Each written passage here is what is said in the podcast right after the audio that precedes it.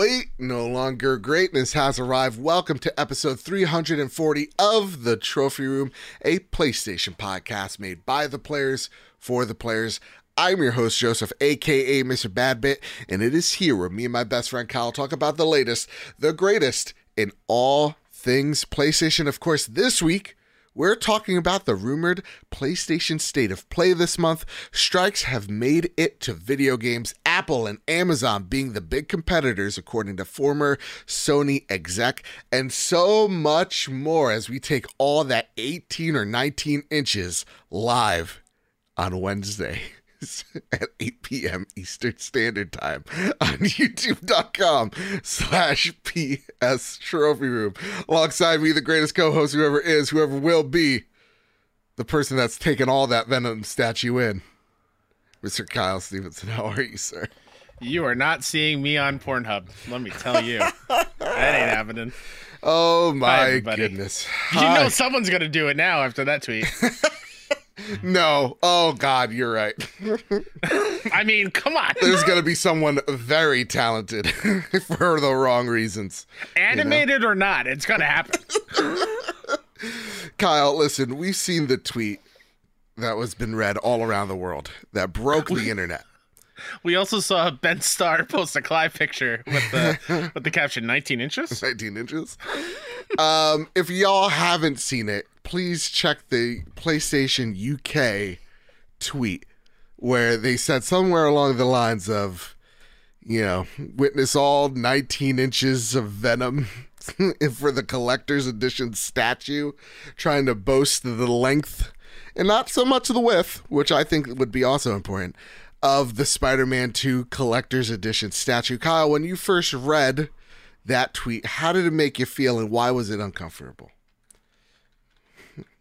So I didn't see the main tweet. I just saw everyone retweeting it. Yeah. I was like, oh, you know what you're doing here. well played. There's absolutely no way you didn't know what you were doing. There's no way wording. you're I'm trying to find the exact wording because it Yeah. was very clever. It was very clever and equally equally graphic. But man, Oh. how have you been doing? Treat yourself to 19 inches of venom. There you go. Treat yourself to 19 inches of venom. Treat yourself. Yeah. Ooh. Oh boy. That said, Kyle, how you been doing, man? How you feeling? Okay, it's hot.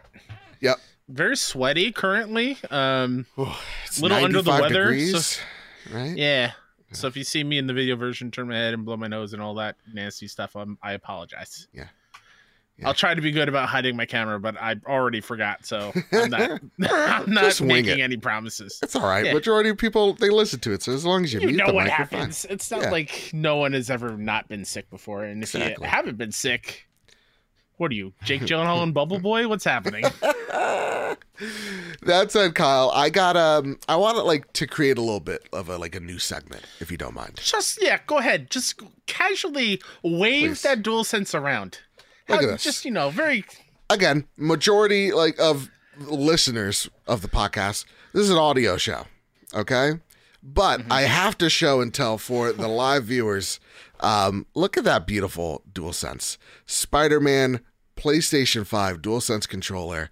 Um, holy crap! I love this thing so much.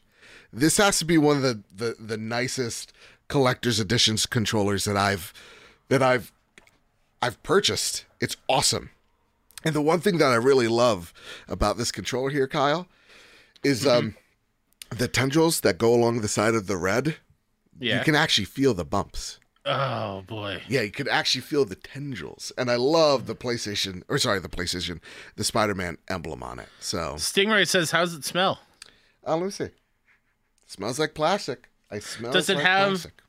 The Spider-Man Two on the back. No, so that's a big bummer. Ah, yeah. because it's just- Ragnarok has Ragnarok on the back, right? Uh, let me see. It have it does. nearby. It does. God Yeah, of War. Ragnarok has it in the back. I guess here. I guess the Spidey symbol on the touchpad is I guess equal. I don't know, man. I I Yeah. like both of these controllers a lot. They're amazing. yeah. Um, I know like the Ragnarok one could be, I guess, a little sexier, but like I dig it quite a bit. But Kyle, I know I I hate showing it off every week, but there's this Final Fantasy 16 one along, right alongside it. Um, How dare dang, you? dang. That one's nice- also got Final Fantasy on the back, right? Yeah, Yeah, all of them but Spider Man. That's, stra- that's very strange. I don't know. Do you think maybe it's like a um, production Maybe cost a one of one, Maybe, maybe I have a- do. a mistake. Oh, I would love a Spooderman one. But Kyle, I also texted my address so I don't forget, so you can send Oh. me mine. good, thank you. Yeah, yeah, I got, I got yours. And Yeah. all right, if you rate us five stars over on iTunes or Spotify, you get a chance to win a Spider-Man PS5 DualSense controller worldwide. I'll ship this thing to, to I don't know. Yugoslavia is that still a country? I'll ship it there. I'll, I'll we'll figure it out. Okay, I'll I'll listen. I'll ship it to a Slavic state. I don't mind it. Okay, um, but yeah, rate us five stars on Apple Podcasts, Spotify, wherever you can rate us. Um, also, uh, you know, get more entries to if you uh, join us on our Discord server or follow us at PS Trophy Room. You like the uh, giveaway tweet or post now, and you're entered to win as well. So you get more entries. You know, if, if you're a patron as well, automatically Joe, enrolled. It's still a tweet. It's all right. Fair enough. That being It's, said, you still have to type in twitter.com. until they make So- an X. You're right. That said, Kyle, I want I have a new thing to show off for show and tell. The controller Ooh, wasn't enough. Okay, Oh, do you have the side plates? listen. Do I have the side plates? Oh, you have you have the whole thing, don't you? Do I have the side plates, Kyle? Let me tell you something. Oh my god, this Oh. console is huge. this is unwieldy. But uh here it is in all of its glory. The That's PlayStation beautiful. 5 Spider-Man Collector's Edition. Uh, also, tendrils, and you could probably hear the mic, I don't care. Uh, but like tendrils, emblem, everything, you could feel it. Ooh, it feels gross. What's the word for that? What, embossed? Like embossed? can f- is Yeah. that what it is? I think so. Yeah. Textured? But yeah, really nice console, man. On the other side, of course, is just the black suit logo right there, you know? Whew. It's nice. It's nice.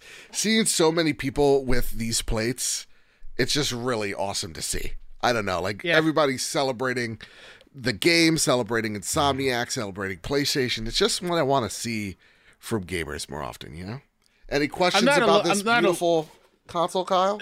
No, it's gorgeous, but I know I'm not alone in like I would also love to share in the excitement of having those plates. But whenever they get put back on sale, they are gone within 30 seconds. I can't click the link fast enough. Well, here's the th- here's the big the big problem. So why I bought a second PlayStation was I had the opportunity to get this PlayStation 5 for about 200 300 bucks or I could go on eBay and then buy it from a scammer, right? For about 200 to 250. So I was like at that point, you know what? Might as well reward a business rather than someone that's scalping them, you know? So that's what I, I did. So I, I got myself, I nabbed myself a second PlayStation 5, Kyle. How do you feel that it is a disc version of the console? I mean, uh, obviously ecstatic. I'm so Yeah? excited.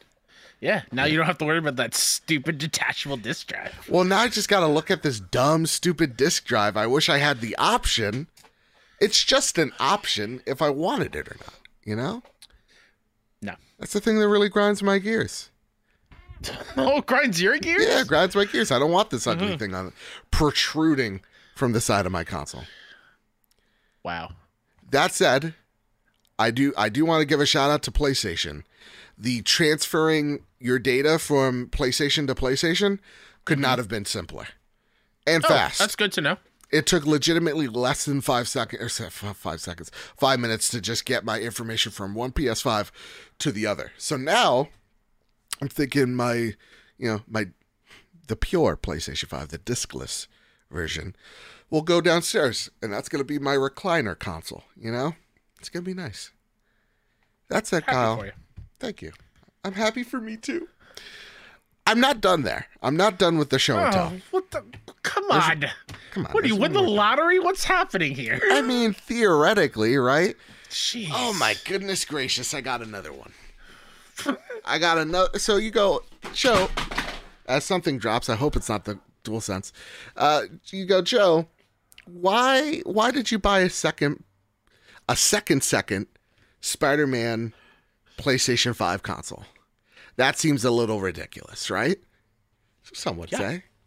Uh, because I'm not keeping this console, Kyle.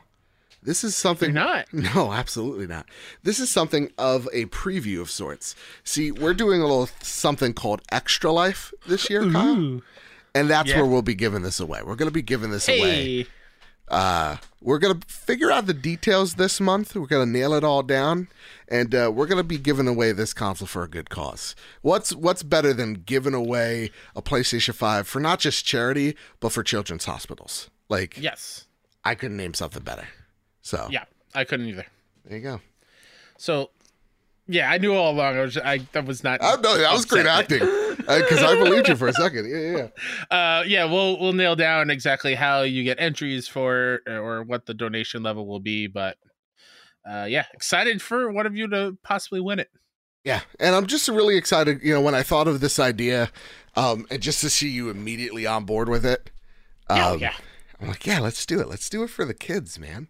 Give away a, a PlayStation 5, but even like the coolest looking one. It's nice. It's nice. All right, Kyle. That said, we got a starter question for the show. I know this is a big intro today. All right, but um, I, I want to see what Ghetto Berry has to say. All right. And they write, as you can too, if you join us over on a Discord server, link down in the description. Ghetto Barry writes, Good evening, squires of the trophy room. While we're being asked to treat ourselves to 19 inches of venom, oh yeah, it's coming back. And believe me, some of us can take it. oh God. It got me thinking as to what makes the perfect 19 inches, oh boy. And by that I mean the ideal collector's edition box. To me, you have to have a steelbook case in it with a unique cover art, a sexy looking statue for display, and maybe even a little an article of clothing like a hat or a t-shirt. And then there's other stuff like early access, exclusive cosmetic, missions, postcards, gifts, etc., etc. So again, what makes the ideal collector's edition for you guys? Love you guys. Keep delivering the amazing podcast, all 19 inches of it. Jeez Louise. Ghetto Berry obsessed with. Well, first off, he, thank you, Ghetto Berry, for the question. And I know they're from the UK and they still use inches. So Appreciate that. thank you. Thank you. Kyle, what makes the best collector's edition? Oh man, so steelbook for sure. Yeah. Uh, actually, having a disc included would be fantastic. Yeah, Uh, I mean, that's ideal. Um, yeah, statue, all the standard things. Mhm. Uh, clothing would be cool. Um, although I am the type of collector that is afraid to wear it to ruin it. Yeah. Like the infamous Second Son collection edition came with the beanie. Yeah. and I, I maybe bought it, or I maybe wore it once or twice. Like, oh, I don't want to ruin it. Yeah. Let me put it back or uh, until I have a place to display it. Um, I actually really do enjoy the nods to like in-game things. Okay. I think the God of War Ragnarok collector's edition is stellar. yeah. Uh, I, I mean, yeah, there's no statue of Kratos or Atreus. We got that with 2018, but having Mjolnir is great.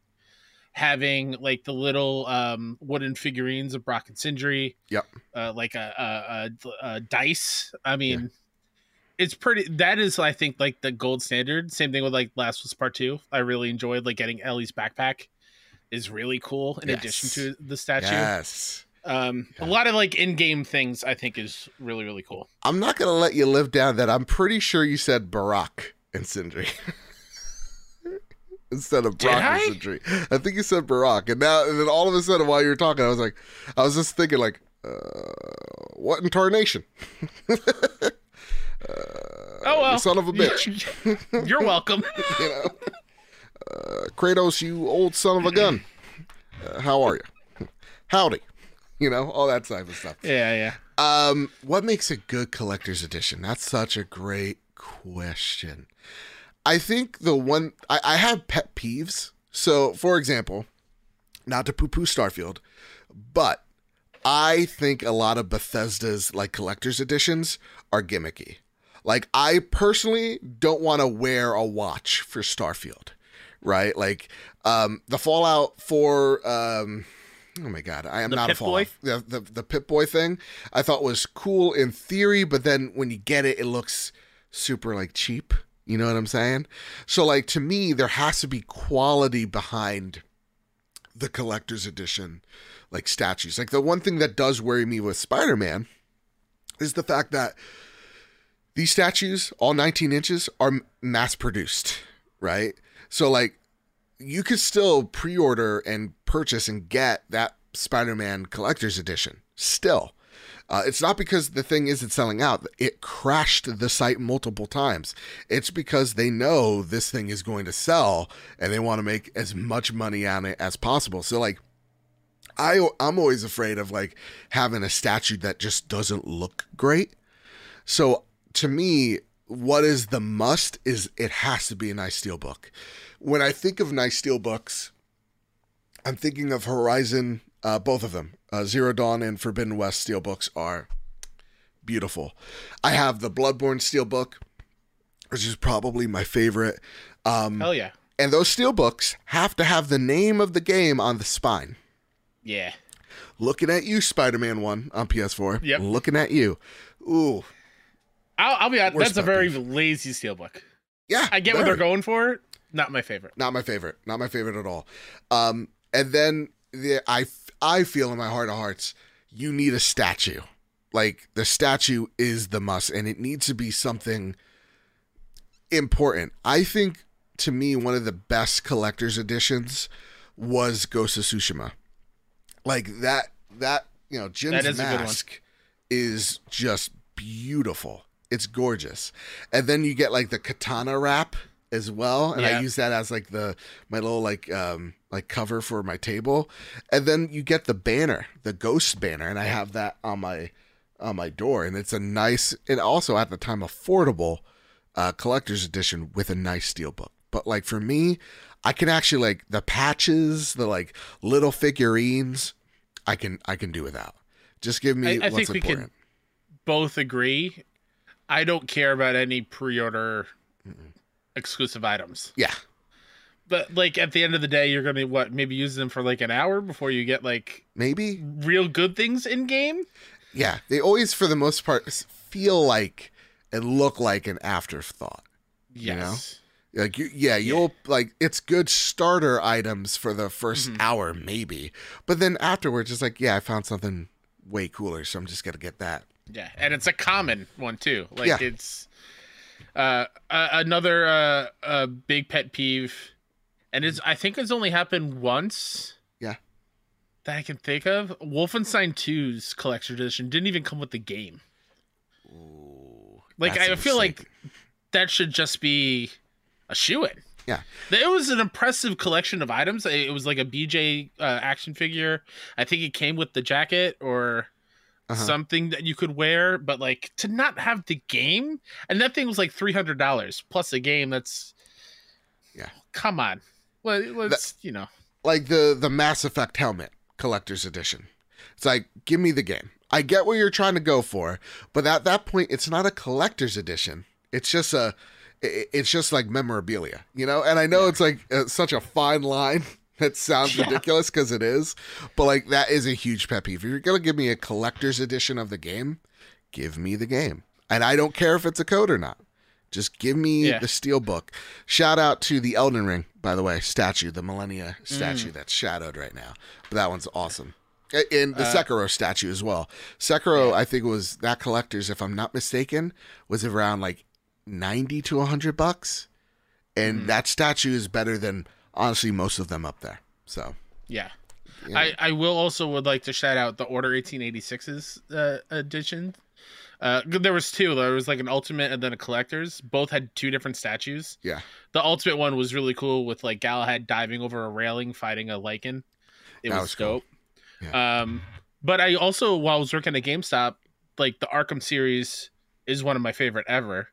And when Arkham Knight was coming out, they also had different iterations okay, and I pre-ordered them all.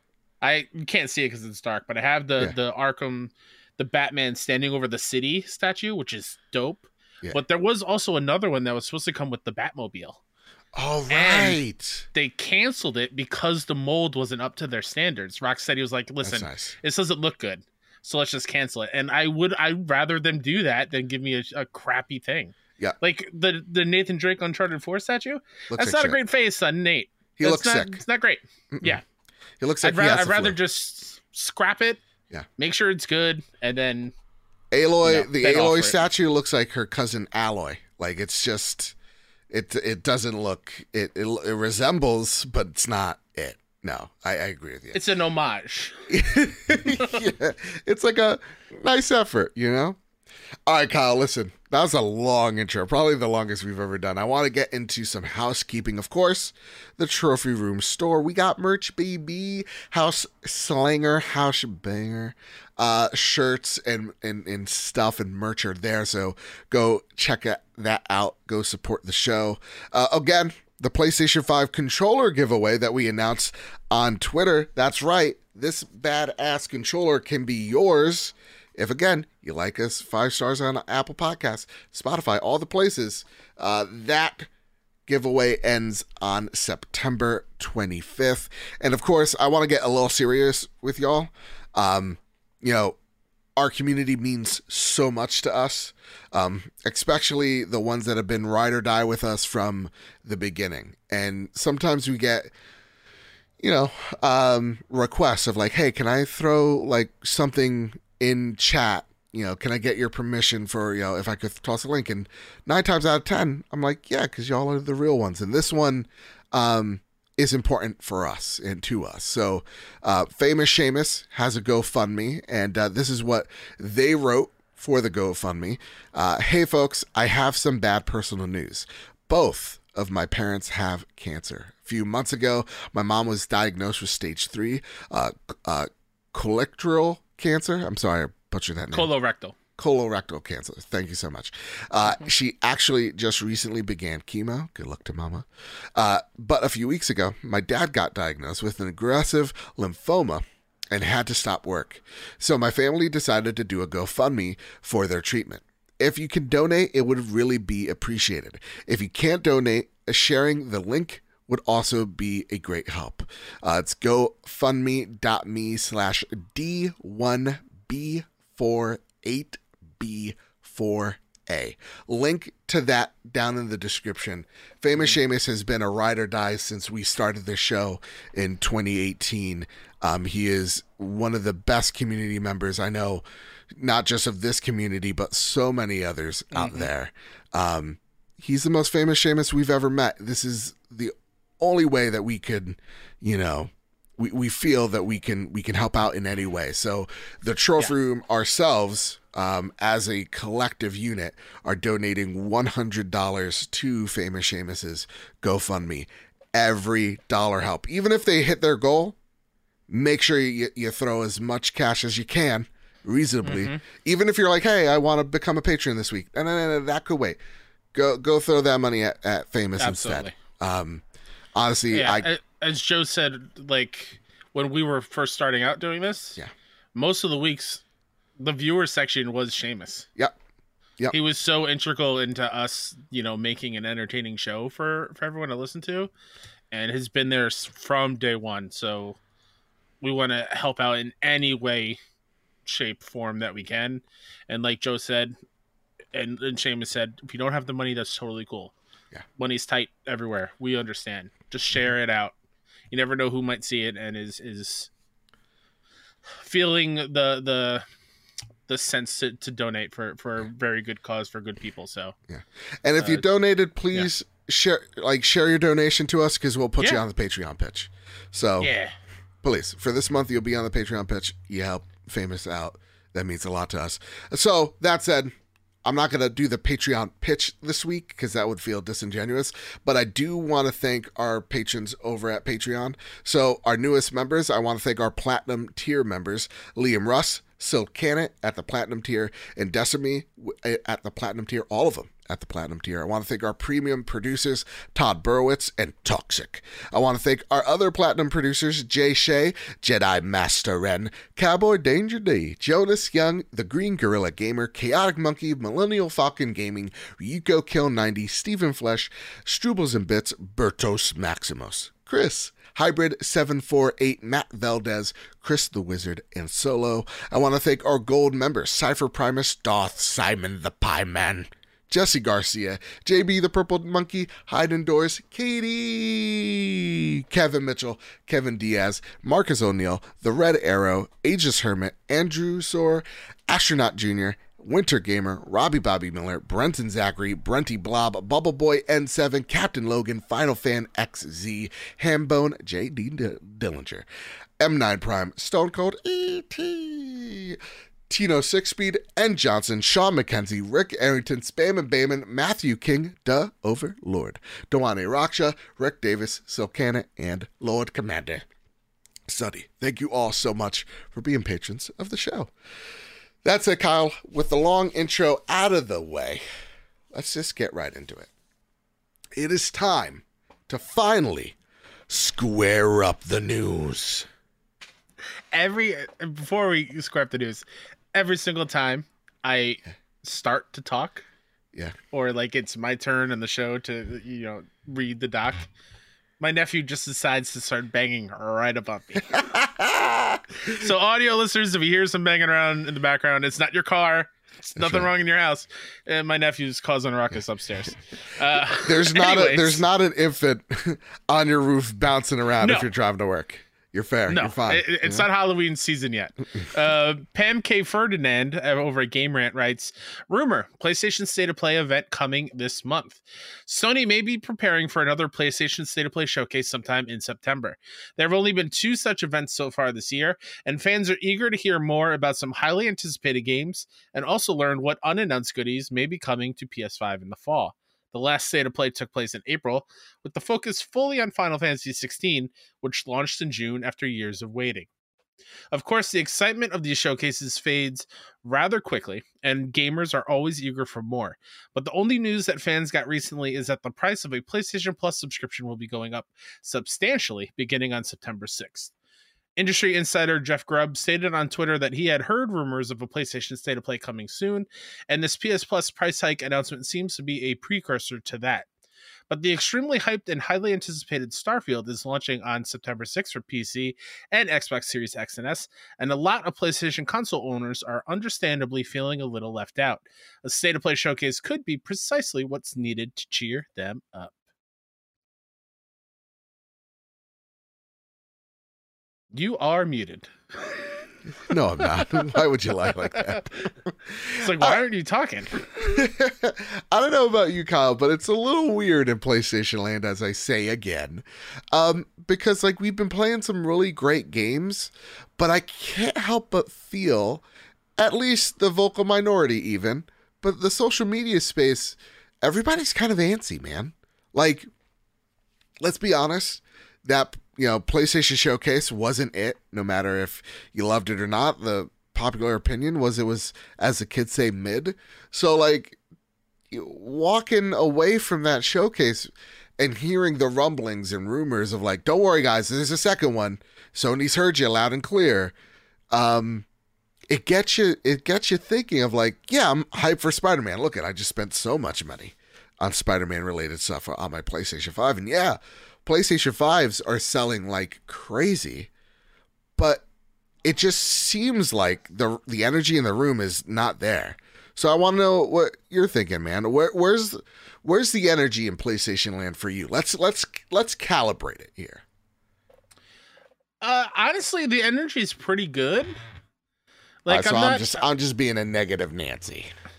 maybe a little bit. All right, fair enough. Like, we have Spider Man 2 in a month. But I want roughly. Ghost of, a little bit I, more than a month. but I want Ghost of Tsushima too. Oh no, absolutely. And Yeah. like seeing like Final Fantasy VII Rebirth pre-orders go up like everywhere, just Mhm. the standard edition, has me excited to hopefully get a date sometime soon.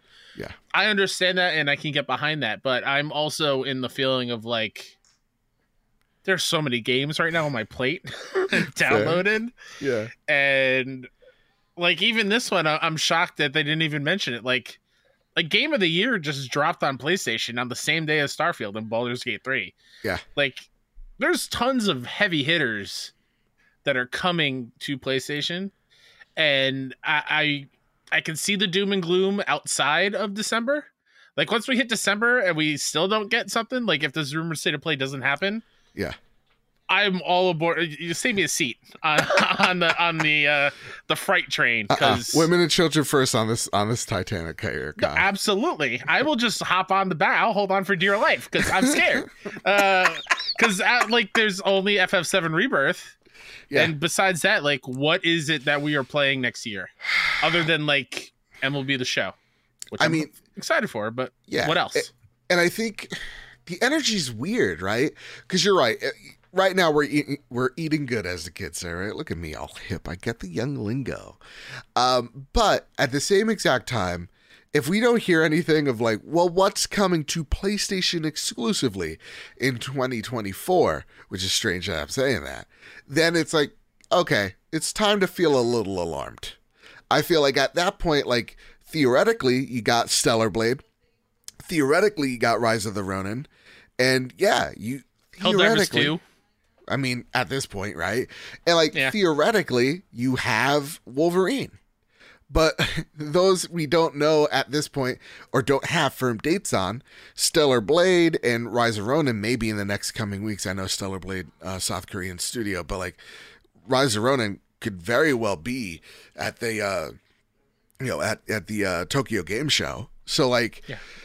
it's just I feel like we're all antsy of like, okay, what's this next phase of PlayStation? We've seen a lot of hardware, the PlayStation Portal, that's interesting enough, but like, where is the other things that we get excited for?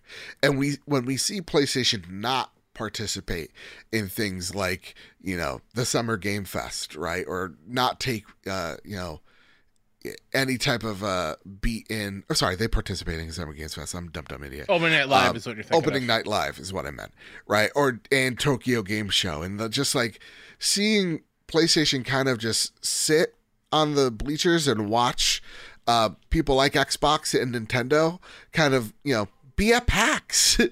You know like interacting with gamers as you should.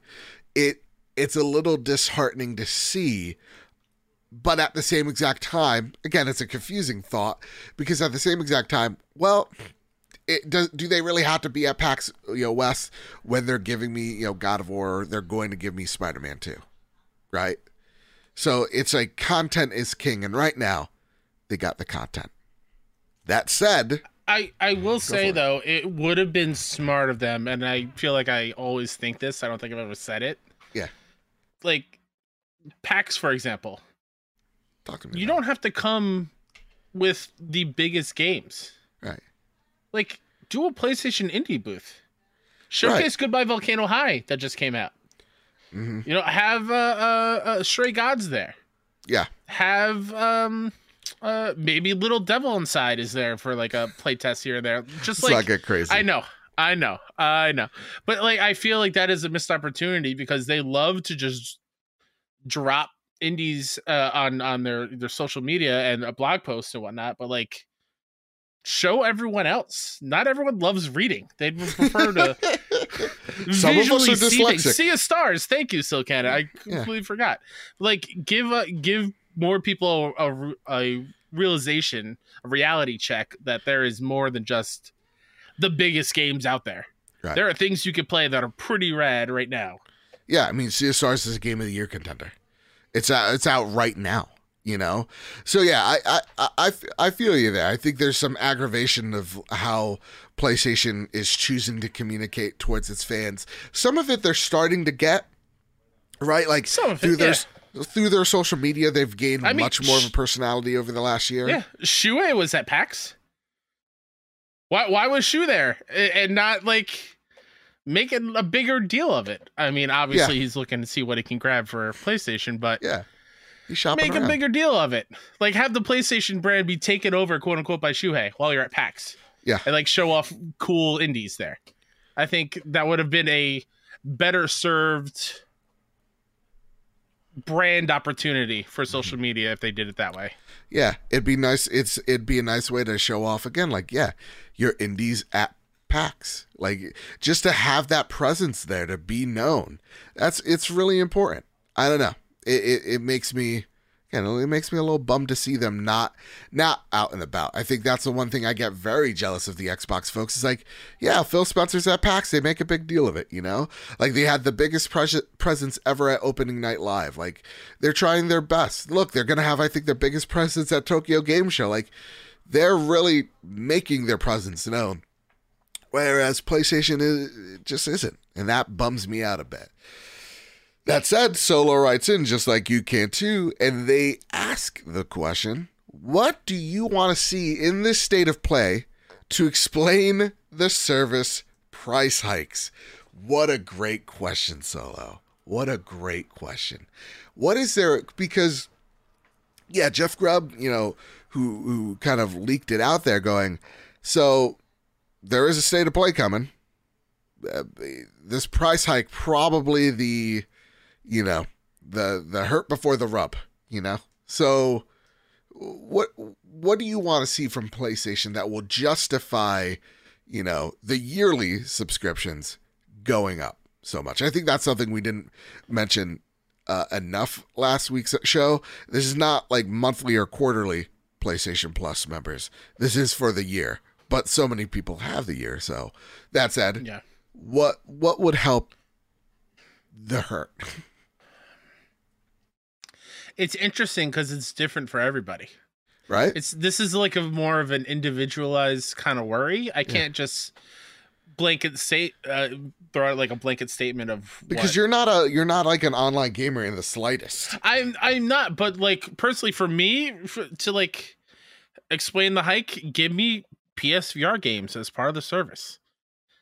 Like I I know that not everyone has a headset, but that would incentivize people for to like, ooh, me- let me have this baked in library so whenever I find a PSVR 2 on sale, I grab it. I have games to play already. Yeah. I, I think that would be great. I uh, last week I would kind of push for like all the PS classics, not just three a month here and there. Just like give me a huge long list of Yeah. like heavy hitters after heavy hitters, not just all in one franchise. Like give me a wide uh, a range. Like you might 19 inches of it every month sure a whole 19 uh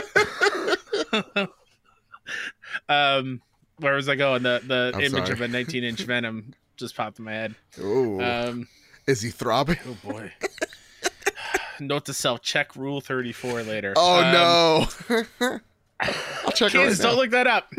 Don't look it up. Uh oh my god. I'm lost. It's gone. But no like the yeah. thought is the thought is like more classics would be a great start. Not just like Yes. here's all the psp like oh that, i got it. Okay, there you go. Like say what you say what you will about that PlayStation console, like the mini PlayStation yeah. that had like the terrible versions of, of some of the PS classics. Yeah, that at least pop was like a wider range of games. yeah Like give me a month of like that many games Mhm. every month. And keep them on there. Don't take them off. Just keep them No. on. Yeah.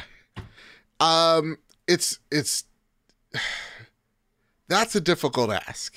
And I'm gonna tell you I'm gonna let you I, know I, why. you didn't ask for an easy answer. you I just mean, said what what do you want? It's true.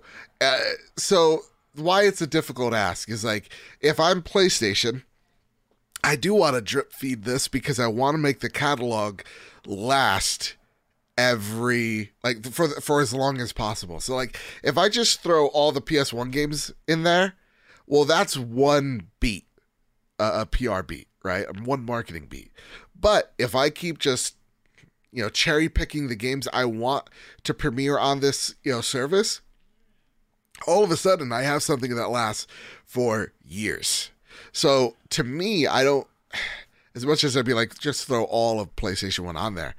Um I want a PS1 game, PS2 game, PSP game, PS3 game and the occasional Vita cuz that catalog's slim.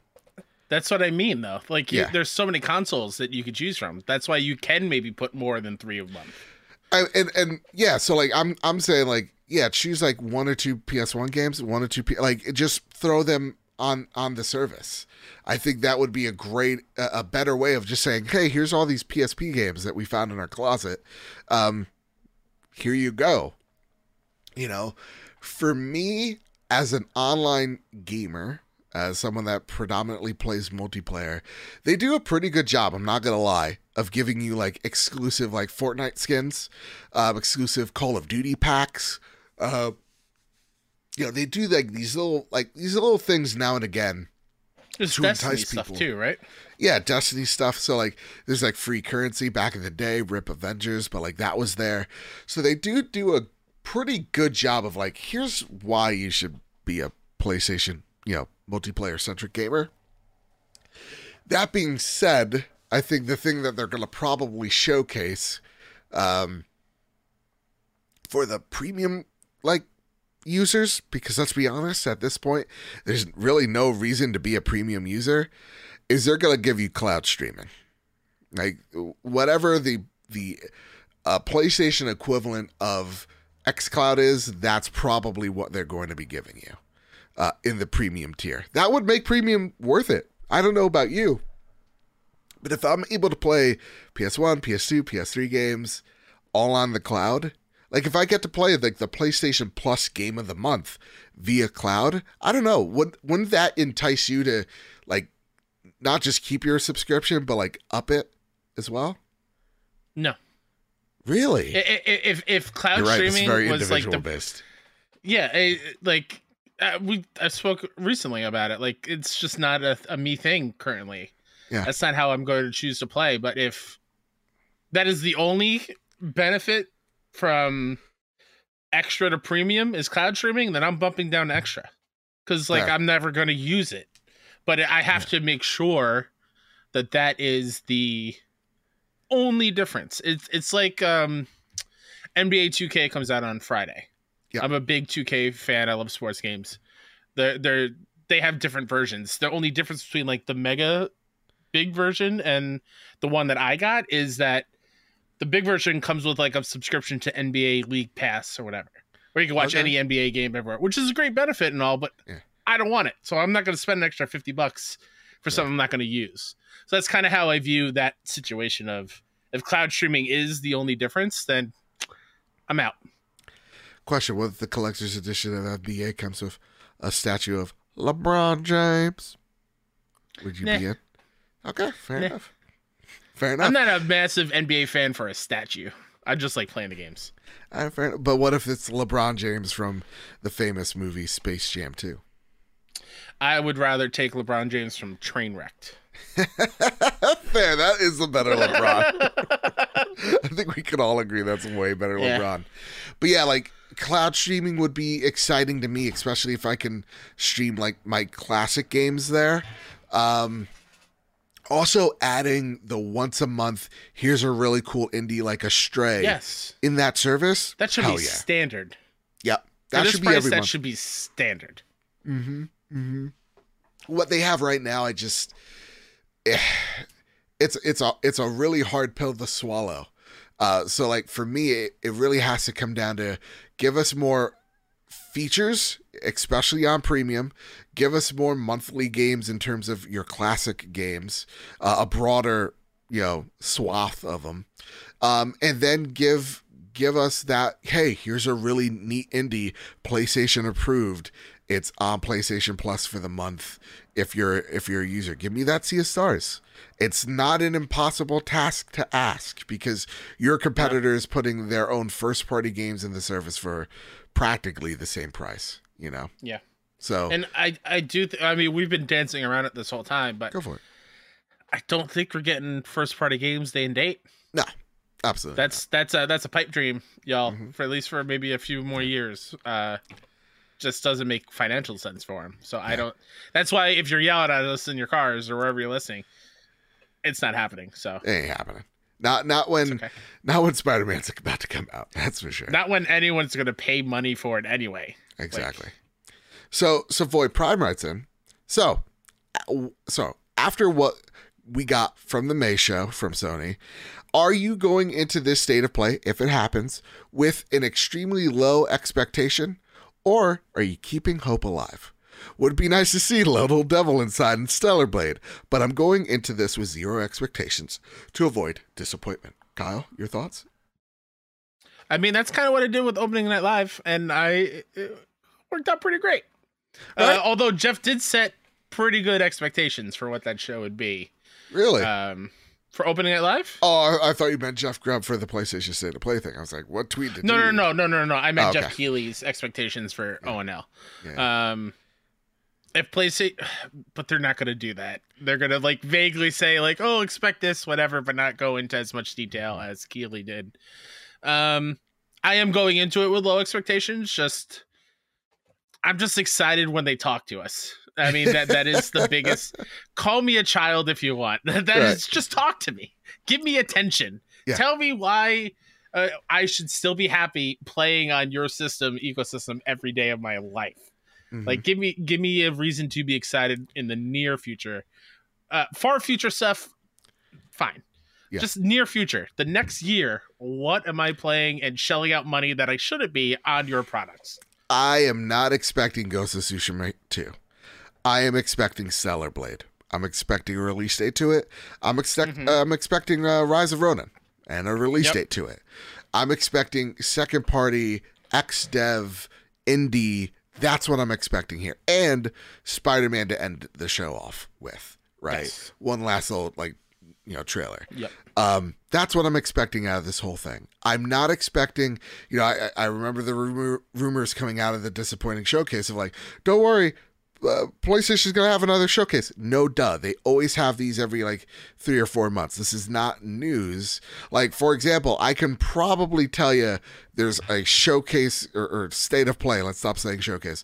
State of play near the end of September. I can almost guarantee you. Why? Because that's how it's always been for the last two, three years. Very surprised if this gets pushed out to, you know, mid October to, you know, early November. So, like, they're definitely going to have something, but keep your expectations in check, y'all. Keep them in check. And it's not like Stellar Blade or Rise of Ronin are bad looking games because they both look great. That's why people are so excited to finally see them.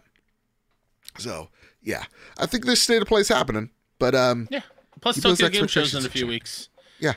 It's good timing all around for PlayStation to talk to us about something. Absolutely. You think you will will get that Final Fantasy VII Rebirth? I mean, the pre-orders went live what last week Yeah. for just the standard. So I yeah, All right. if it's early 2020, it says it still was what winter 2023. Yep. Uh, I don't think it's happening in winter 2023. Uh, yeah, just give me a date. That's all Yeah. I want. A Sephiroth statue. Oh, what what could because the mega edition, which I couldn't get my hands on because I didn't have money, was Yeah. the motorcycle with Cloud, Yes. Oh which God. is What dope. honestly, what a game. what what would I want from this one? Yeah. This will be a, a a deep cut, not a deep cut. This will be a, a nod at people who played the original. Give me the Midgar Zolom on the on the spike as a statue. Okay. I'll The Midgar understand. What, Zolom is a Yeah. giant snake, like- stories tall. okay. uh, like on a spike well, that's hinted at Sephiroth killed him or killed Ooh. that thing. oh. Uh, and give me that as a statue. Yes, please. All or right. just the Buster Sword. You know what? I'll just take the Buster Sword like the starting screen. yeah. Oh, I'm getting too, I'm getting too sweaty. I'm just thinking about it. Ooh, it's too hot to handle. Just give me Cloud in that cute little dress. Uh, Kyle. Listen, our, our we'll we'll get to what we'd like to see, what our expectations are when we finally get this thing shown off. But until then, let's get depressed again, shall we? let's let's do it. So Mina Khan over at PS Lifestyle writes, Insomniac, among other game companies, possibly facing video game actors strike. The ongoing SAG-AFTRA actors strike may extend to video game companies, including Insomniac, possibly impacting the development of Insomniac's Marvel's Wolverine game for the PS5. SAG AFTRA's national board has sought permission from union men- members to strike against a number of game developers in light of upcoming bargaining dates. Will Marvel's Wolverine game for PS5 face development delays? Insomniac has remained tight lipped about Wolverine following its reveal, so it's unclear how far into development the game is. Depending on the outcome of the aforementioned negotiations, it's possible that the game's motion capture and voice work will be impacted. Work is already wrapped up on Marvel's Spider Man 2, which is set for release on the PS5 on October 20th. However, the game is expected to receive post launch content like its predecessor, and should the strike go ahead soon, there's a chance Spider Man 2's DLC will also be impacted. Quote, Here we go again. Now our interactive video game agreement is at a stalemate too, SAG-AFTRA wrote, announcing the strike vote. Work under the interactive media agreement also includes a great deal of performance capture, where trained professionals, many of whom are stunt performers, provide digitally captured performances used to give expressive mo- movement to video game characters. Unregulated use of AI poses an enormous threat to these artists' professions. End quote. SAG-AFTRA is demanding fair compensation to keep up with inflation and protection against AI. They're coming for our games, Kyle. These gosh dang actors that want a livable wage. What? How's this good, Kyle? What if what if Wolverine gets impacted by this? By the strike? What if I can't play Wolverine next year, Kyle? Joe, Yeah. what is one thing that every gamer has? Games? A backlog. That's true. This is not the worst case scenario because obviously I want them to get paid what they're worth. They're they are so impactful for Right. what the game, the end game, final version of it is. Yeah. Right. Like if if you didn't have Christopher Judge's Kratos in the God of War games, that game is not nearly as good. Like Nope. the and and specifically because it is not just a voice. They are in there. They are doing the motions. It, it Mhm. is uh, the facial animation, everything. It's all them. So I want to make sure they get paid fairly because, like, I, I'm just a big fan of people getting compensated for the work that they do Right. and make sure it's proper and that they can live and support themselves and their families. Here's the thing though. I really want Wolverine. And Well, if I'm in damn bad, go watch I'm- the Wolverine movies. I don't want to watch those. They're good. There's only like one go good play one. the old X Men Origins Wolverine game that was apparently pretty good. I can't. It's too expensive. You see where this is? Like my problem lies, Kyle. My games get impacted. No, this is like, like in all seriousness, the ramifications of this is huge. Um, this is this is ginormous for games. So like, if y'all don't know, um, once you know, if you're let's just say an actor, right, um, and you're you have a credited role on a TV show, um, let's just say I don't know Rosario Dawson in uh, Ah- Ahsoka, right? Uh, or can't actually use that as an example.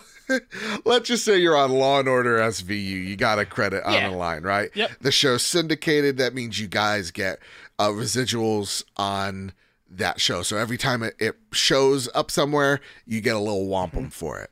That helps because Oh. you know A little wampum, a little wampum, a little wampum. like cents to the dollar. Yeah.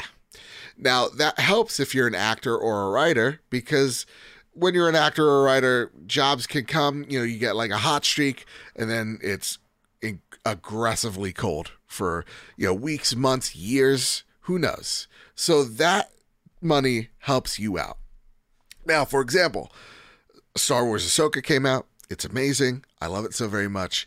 Rosario Dawson ain't gonna get any residuals from TV from that show being on streaming, right? As entertainment now moves from TV into streaming, actors are getting paid less because the shows aren't being shown as much on TV as they were, and now you get a a, a, show like Suits on Netflix that gets a second wind, second breath of life, and that is one of the most streamed you know TV shows that month. Millions upon millions of people watch and listen, and now all of a sudden you don't get paid anything for your hard work. And that is troublesome if you're trying to make a living doing what you're doing. And you go, well, Joe, how does that affect me? I work a real job with my hands and my feet. Well, if you like your games, don't you want the people working on those games to be the best people behind, you know, that microphone, behind the keyboard? Like, don't you want the best voice actors in there for the role? That's where I come from as a like a uh, consumer of the product is I want the best talent in there. You know, I want the best workers working on these on these things and I want to make sure that they are compensated for their work just like how I would like to be compensated for my work after a hard day's work. So, to me, the implications of this is huge because if this goes through and let's just say from here on out actors do get compensated for you know every time a game is sold or a game is streamed or whatever have you just downloaded well all of a sudden the developer behind that keyboard goes well why not me And that's where things are going to get a little sticky and a little hairy for the games industry. And that's why all these companies don't want that to happen. they, they, they don't want to budge because they know if they give, you know, residual checks to actors, the devs, QA, all of them want a piece of that pie. So, Kyle, I come to you. What if mm-hmm. what if video games become more expensive because of this? What if they pass it along to, to, to us to pay for it? Cost of doing business, I guess. like Yeah. I'm I, at at this point in my life, I am okay with it just because I love the hobby. I love playing games. Yeah. Will it absolutely suck? One thousand percent. Sure. But if I want to play the game, I'm gonna have to put up or shut up. Yeah. Like I mean, that's just kind of where I view it now. Um, I, but like I also know it's like for, for me personally, Mhm. it's for like an ethical reason. If Sure. it d- doesn't do, if it does indeed increase in price and we see games being a little bit more expensive, I'm okay with it. Right. For yeah. Um, I, I would be okay with it as well. And also knowing that like that type of line of thinking doesn't actually add up to reality because at the end of the day, Mm-hmm. what actors and writers are really wanting is like less than a fraction of a percent that would hurt It's these companies' Minuscule. profits. It's minuscule. And so like that's usually like a scare tactic. So like for me it's like Yeah. no, Troy Baker isn't asking for ev- uh, $10 every time, you know, The Last of Us gets sold or sold. He's asking for like 5 cents, you know? Like so at the end of the day, it's not Or really like- hurting anybody. or even like actors with um uh you know big box office movies where like once it i'll take like a little bit of the box office i can see that maybe happening for games like Sure. the gross the, the amount of units sold a little bit per unit or something like that uh, along those lines Yeah. uh, but like it it really is to like think of if you don't think this is an issue just think of how many games are now touting oh we got this person in this game Exactly. like think Yeah. of like the alone alone in the dark Mhm. uh like oh we've got um uh what's his face? Hopper. Hopper. he's in the game. Play the game. He's in it. Like it's wild. Yeah. So yeah, to me, it, this it's gonna be it's gonna be really interesting to see how this unfolds and where this goes because I honestly think like actors, especially in the AAA space, have a tremendous amount of power here because if they say, no, we don't feel like working, then we're going to strike. All of a sudden, production on games just halt. So, with that said, Kyle, listen, strikes aside, I want to talk about the biggest threat in video games that we're facing as an industry as I go check on someone knocking at the door. So, take it away, Kyle. Oh boy. Uh, Andy Robinson over at VGC writes former PlayStation boss views Apple and Amazon as big threats to the games industry. Speaking at the gamesindustry.biz investment summit, Layden labeled the likes of Google, Netflix, Amazon, and Apple as quote unquote barbarians at the gate. Quote, right now we see all the big players going, oh, gaming? It's bringing in billions of dollars a year. I want a piece of that. And so we have Google, Netflix, Apple, and Amazon wanting to get a piece and trying to disrupt our industry, end quote, he said. Former PlayStation U, uh, US boss Shawn Layden, who was chairman of the company's worldwide studios group when he left Sony in 2019, said Apple disrupted the music industry with 99 cent songs on iTunes, and Netflix's streaming platform likewise had, a, a- had an irreversible impact on the traditional movie business. Quote, I'm hoping gaming will be the first industry where we disrupt ourselves, he continued, where it doesn't take a Google or an Amazon to completely flip the table. We should be smart enough to see these changes coming and prepare ourselves for that eventuality, end quote. The other biggest threats to the status quo in Layden's eyes are industry consolidation, which he said, quote, can be an enemy of creativity, end quote, and the rising cost of game development, which he labeled, quote, an existential threat, end quote. In 2020, Layden called overall AAA development not sustainable and suggested that game length and pricing may have to be adjusted to combat ballooning budgets. And this is where we get the really complicated stuff, right? As we talk about AI and as we talk about, you know, workers' rights and and, and you know, um, was it restitution for for their hard work. Um, we get to this this kind of nebulous situation that we are walking into. Like, look at that. We just saw uh, Volition Games, right? The creators of Saints Row one, two, three, And Red Faction. Red Faction closed its doors after 30 Yeah. plus years. Um, oh gosh, I'm gonna butcher their name, but it's an indie developer by the name of like M- Mimiki. Uh, they just produced a game um, that was like really popular, or not really popular, sorry, critically well received, and then immediately a few weeks after launching the game, go we gotta close our doors. Uh, development Oh, is getting more and more expensive, especially on the AAA side. You know, a lot of the times when we hear the marketing of like, for example, Starfield, two hundred million dollars to make this game. To me, that's like, it, that's a scary amount of money. It means like any AAA game at that level, the studio's existence hinges on it. Like we're getting to that level of like one dud could take out your studio. I don't know, Kyle. I think that's pretty darn scary. And to see, and, and I want to know your thoughts on this, to see him kind of go out there going, we have Google, Netflix, Amazon, Apple wanting a piece and trying to disrupt our industry. We can do it ourselves. I don't know. I would love to get him on the show because I would, f- I, I feel like that big juggernaut's already in here and their name's Microsoft. Like, I feel like they are the ones doing the disrupting. You know, Game Pass is a very disruptive service. You know, like when Jim Ryan's like, we can't possibly do what they're doing with Game Pass, I don't necessarily disagree with them. I don't think you can. I think Microsoft gets to make a really expensive bet because they are a trillion dollar company. So at the end of the day, Kyle, do you feel like this industry can disrupt itself? Or do you think it is going to take someone the likes of uh, Apple to step on in here and go, hey, we got some expensive VR we could sell you? Kind of just making like a mockery of the whole thing. yeah. Uh, I think it has the the opportunity to do so. Yeah. And I think when it comes down to it, it's it's always up to us, right? Like Mhm.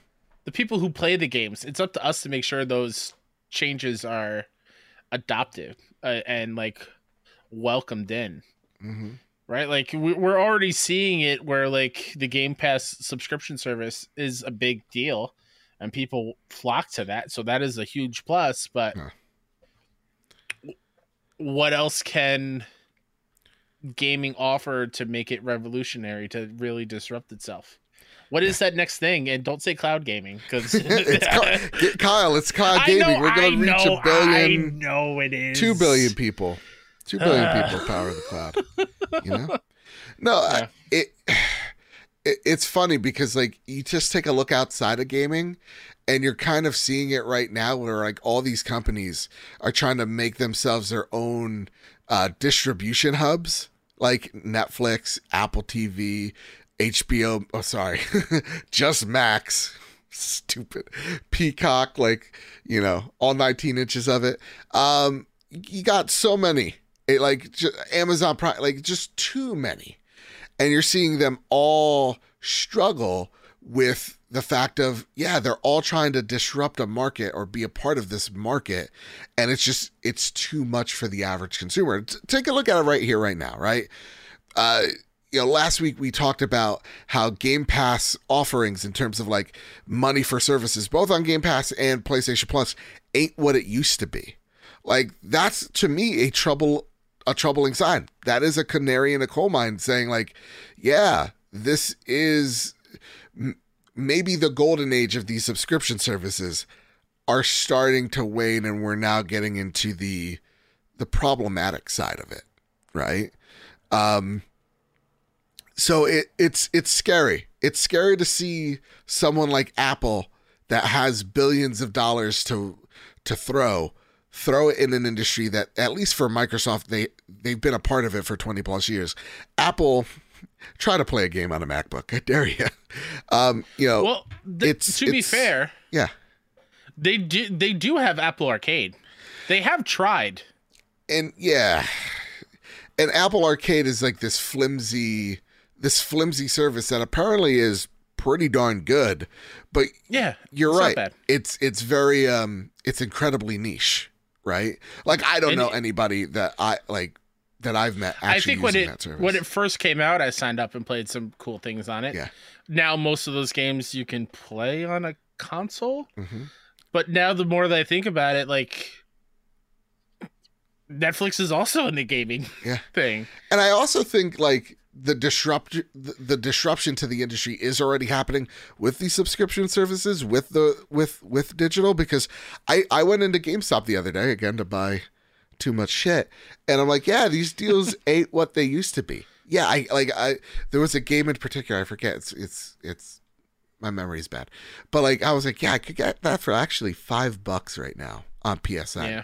like the industry has done a really good job of adapting to hey the used game market doesn't exist anymore or or doesn't exist as It's barely there. exactly it's not as relevant because we were competitive with GameStop we offered deals that GameStop couldn't compete with or couldn't mm-hmm. wasn't able to compete with fast enough. So like, yeah, I do feel like hope is on the way in terms of like us finding a way to make something like a subscription service work for for the average person. But when you see PlayStation up the price of PlayStation Plus, you get a little mm-hmm. antsy.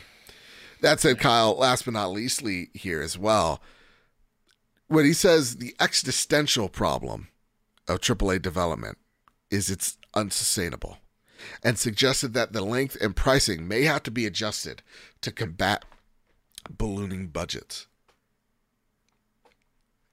I agree. I want my games to be shorter. Mm.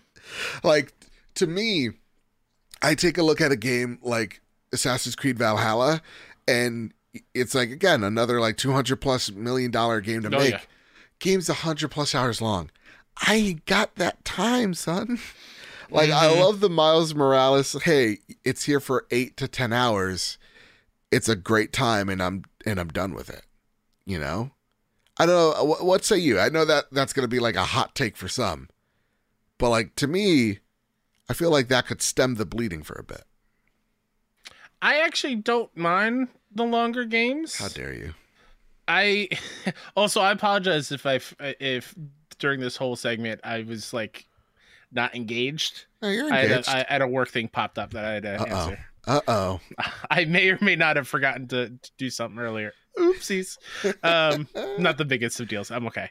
Um, I I feel like when it comes to the question like games are getting too long, is like yeah for us who have grown up with gaming, who's had gaming for a while, we're all like you know doing adult things. Yeah. But for the kids who only get one game for a Christmas, a birthday, or a summer. 100 hours is pretty damn good uh, for them to just live in it, right? Yeah. Like, I don't want games to just be shorter. Mm-hmm. Just like, would it make me a little bit happier? Sure, but I also do enjoy like just living in a game world for a long time. True. Fair enough. Fair Yeah. enough. All right, then I'm full of shit. That's a Kyle. You know who's also full of shit? Uh, I can't Neil- stand by that statement. Neil Druckmann. He's full of crap. No, it's not. yeah, Uh, he, he- he, he, knows what he knows what game he's working on, Kyle. Oh, it yeah, no, I know. Vikki Blake over at Eurogamer writes Neil Druckmann, quote, can't say anything, end quote, about his current game because Naughty Dog will, quote, slaughter him, end quote. Naughty Dog's Neil Druckmann has teased that he's working on another game, but says he can't say anything about it because Naughty Dog's communications director will slaughter him. Talking to Entertainment Weekly, Druckmann talked about how, quote unquote, job is really strange. Uh, I'm given feedback on this theme park thing. I'm working on the TV show and I'm working on another game. So I'm just kind of jumping around at different projects, end quote. And after confirming that the second season of HBO's blockbuster, The Last of Us series, is, quote, outlined and ready to go as soon as the strike ends, end quote, was then asked about the highly anticipated third Last of Us game. Quote, as far as the next game at Naughty Dog, I can't say anything. My comms director over there will slaughter me. End quote. As teases go, this one isn't the most exciting, granted, but Druckmann, Druckmann gave that answer after being specifically asked about a third The Last of Us installment. And given most studios usually immediately shoot down incorrect or inaccurate rumors, well, this has got plenty of Last of Us fans excited, particularly in light of those recent Last of Us Part 3 story leaks. As for the TV series, it sounds like we'll see around four seasons of The Last of Us's HBO show, according to co creator and showrunner Craig Mazin. When asked how many seasons the show would likely need to tell all of its story, Mazin recently confirmed that, quote, four seems like a good number, end quote. You never know, he said. It can end up being three or five, but four seems like a good number. Some seasons, because of the story we're telling, will need fewer episodes, and some will need more. End quote.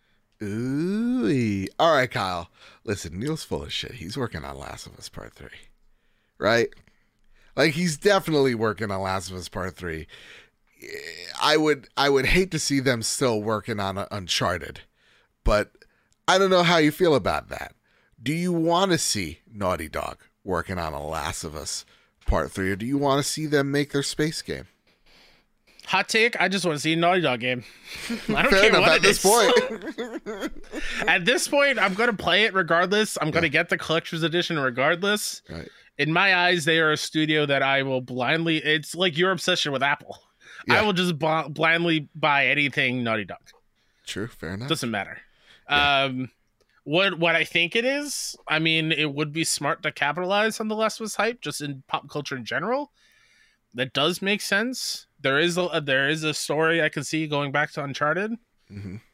I think ideally, yeah, I would love those two, but a new Neil Druckmann thing, a Naughty Dog space game, I think would be pretty badass. Yeah, I think that's what I I, I want to see from the creators of Uncharted and Last of Us a new IP.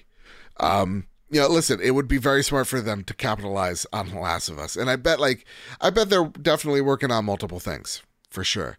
But I just don't want to see them turn into The Last of Us studio. Like I don't like, for example, I don't like Absolutely, yeah. yeah, I, I don't like how like 343 is just the Halo studio. That bums me out. Let them go out there and make another game, you know? Uh, Yeah. So, like, for me, I want to see them branch out and do something interesting. It's awesome to see, you know, Todd Howard again. It's on my brain, so I got to keep talking about it. Todd Howard go, I'm going to do Fallout, I'm going to do Elder Scrolls. Fallout, Elder Scrolls. It gives the team that flexibility of going, hey, I'm working on something fantasy, now I'm working on this post apocalyptic thing, fantasy, and now, you know, uh, what is it? NASA punk inspired. So, like, Yeah. I want to see Naughty Dog stretch its wings as well and do something different. That said, do we think we get any news on this on Last of Us Day in a few weeks? Not on a part three. Do you think it's the multiplayer project? Yeah. Or the part two PS5 version. Like native PS5 version. Which think- isn't the sexiest of news, but like it is something. Yeah. Um Yeah, I think that I, I think that makes sense. I think you're gonna get like one more update on the multiplayer game. You're gonna see a few more stills of pictures and shit. And then you'll get like, here's the definitive edition of Last of Us Part Two. And then I get to be depressed again. It's gonna be great. I mean, like maybe that is where the state of play is around is Last Sure. of Us Day. Did you see the uh like the hard drive article? It's like the I onion one for thousand gamers. did. And it's like Neil Druckmann, creator of The Last of Us, states if players feel good after playing their games, I- I he's he's failed. failed. That's And Neil though. even played along. He was like, "Where's the lie?" That said, though, I do like to to know that they already have an outline for the end of The Last of Us, and it's not going to be Yeah. this overdrawn thing. It's like no, four seems like the number. Could be even three. Tell the story. Yeah, Don't. Uh, I liked it. I don't care. Don't Game of Thronesify it. Don't Yeah. stretch it too long. Tell the story. Yeah. Get out. doesn't have to be 19 inches. Well, Oh boy. Oh, Kyle. All right, Kyle. That's Yeah. been all the big news this week. Let's get into some flash news, uh, shall we? I'm, we're- I'm on a list somewhere thanks to you, Joe. No problem. Gotta run fast. Gotta run fast. Gotta get to that Rule 34 tab. Kyle, yeah, no, I definitely don't have that open. I have five tabs open. Sony's E E3 2010 press conference, the one with Kevin Butler revived in 1080p. Go on to the Noclip archives if you want to Yeah. check a look at that. Love There's to see Xbox Clip one too, that. right? Probably, but I don't know. I, I think Xbox. I saw a Wario tweet out. I think Xbox also got a Yeah. uh, 1080p version of an old showcase. God bless. It goes to show, you know what? Maybe we were right by doing these online directs. Because Maybe. let me tell you something. I tried to watch, and I get it. It's re- like it is a really bad showcase. But what is it? The um the PS3 reveal showcase, Hmm. uh, or, or, you know whatever the fuck they called it back then. E3 uh, conference, dude. It was so painful and so boring. I, we're Well, we're talking two years ago? Yeah. Two years ago, I made you watch the Konami E3 show Oh uh, for an after show. God. Just because that is, I think, the worst showcase ever. Oh my God. please, just- please look it up. I'm gonna look Don't. up the year. I think Oh, it was it the only one. Just for you can watch like a um a highlight reel of it. All right. Oh, it sucks. All right. I think it was 2010. Yeah. Yeah. There, there's specifically there's a director's cut that's only 11 minutes long. You, you can watch that one. It's fantastic. Director's cut. I love that. Director's cut, and I bet it's just all the cringe points. It's like, just get to the Yeah. cringe. Absolutely. The wrestlers on stage fighting with zero audience enthusiastic uh, Oh, uh noises. It's great. Kyle, there's been a Star Wars Survivor PS5 update. Um, here's what here's what it has. You ready for this? All right. The new Jedi Survivor patch includes several performance-related improvements on PS5, including uh, a performance mode that has been completely reworked to substantially improve uh, player experience. Number of GPU and CPU optimizations, along with disabled disabling ray tracing, thank God, and has resulted in a better player experience, including a solid 60 FPS. Quality mode has also received optimizations to help reduce FPS fluctuation, VRR support added to the PlayStation 5, and much more. Uh, the game is stable. It's like the game maybe should have came out this week. Who knows? Still one of my favorite games this year, though. With all the bugs and all the crashes and all of it, still one of my favorite games this year. Love it so much. Good. Well, I'm I'm glad that it's in a stable state now, but I'm not like itching to go back for that platinum. I'm close. Mm-hmm. It's just like I don't I don't know. That's cool. Finding all those shards is tedious. You're a Harry Potter fan? I am. Harry Potter sucks. Kyle, Star Wars is so much cooler. I'm only kidding. Harry Potter's actually really fucking cool. House Ravenclaw. Uh, Stray movie announced by Annapurna. I'm a what? Wait, what? What'd you say? I'm a Ravenclaw. Oh, I thought you said I'm a Ravenclaw. I took No. that personally. No, no, no. You give me Hufflepuff vibes because you're. How dare you? You probably talk to animals, you weirdo. you just mentioned how you'd probably a druid, you know? Stray movie talking about cats, uh, announced by Annapurna. The film adaptation of Stray doesn't have a director attached, nor uh, there any sort of release window. And while details are generally light, Annapurna also noted that it's planning to adapt even more games uh, from its library. Uh, Annapurna Interactive has published a whole host of well received titles like Outer Wilds, Neon White, Donut County. I want to see that show. What Remains of Edith Finch, uh, Sayonara Wild Hearts, Kentucky Yes. Zero, and The Pathless, just to name a few. Kyle, this is dope. this is awesome. Give me Sayonara Wild Hearts Scott Pilgrim movie. Yes. I I'm there day one. yeah. I actually like this is the synergy I actually really like to see because Annapurna started as a movie company. Primarily, that's what it does. Yeah. And so to see them go, well, we make also some killer games. Let's go make some cool indie movies. Makes me excited. Makes me excited. Yeah, this is very very cool. Don't know if if I would say Stray is the one to like headline it. People love cats. I know, but it, in my eyes, that is essentially just like WALL-E with a cat. and you just sold me. I didn't like WALL-E. you didn't like WALL-E? I know it's one of my you know least likable. Final. Fantasy 16 update adds new skins, premium DLC in development. Kyle, I have the Final Fantasy controller. You don't. Square Enix has hasn't, I deserve that.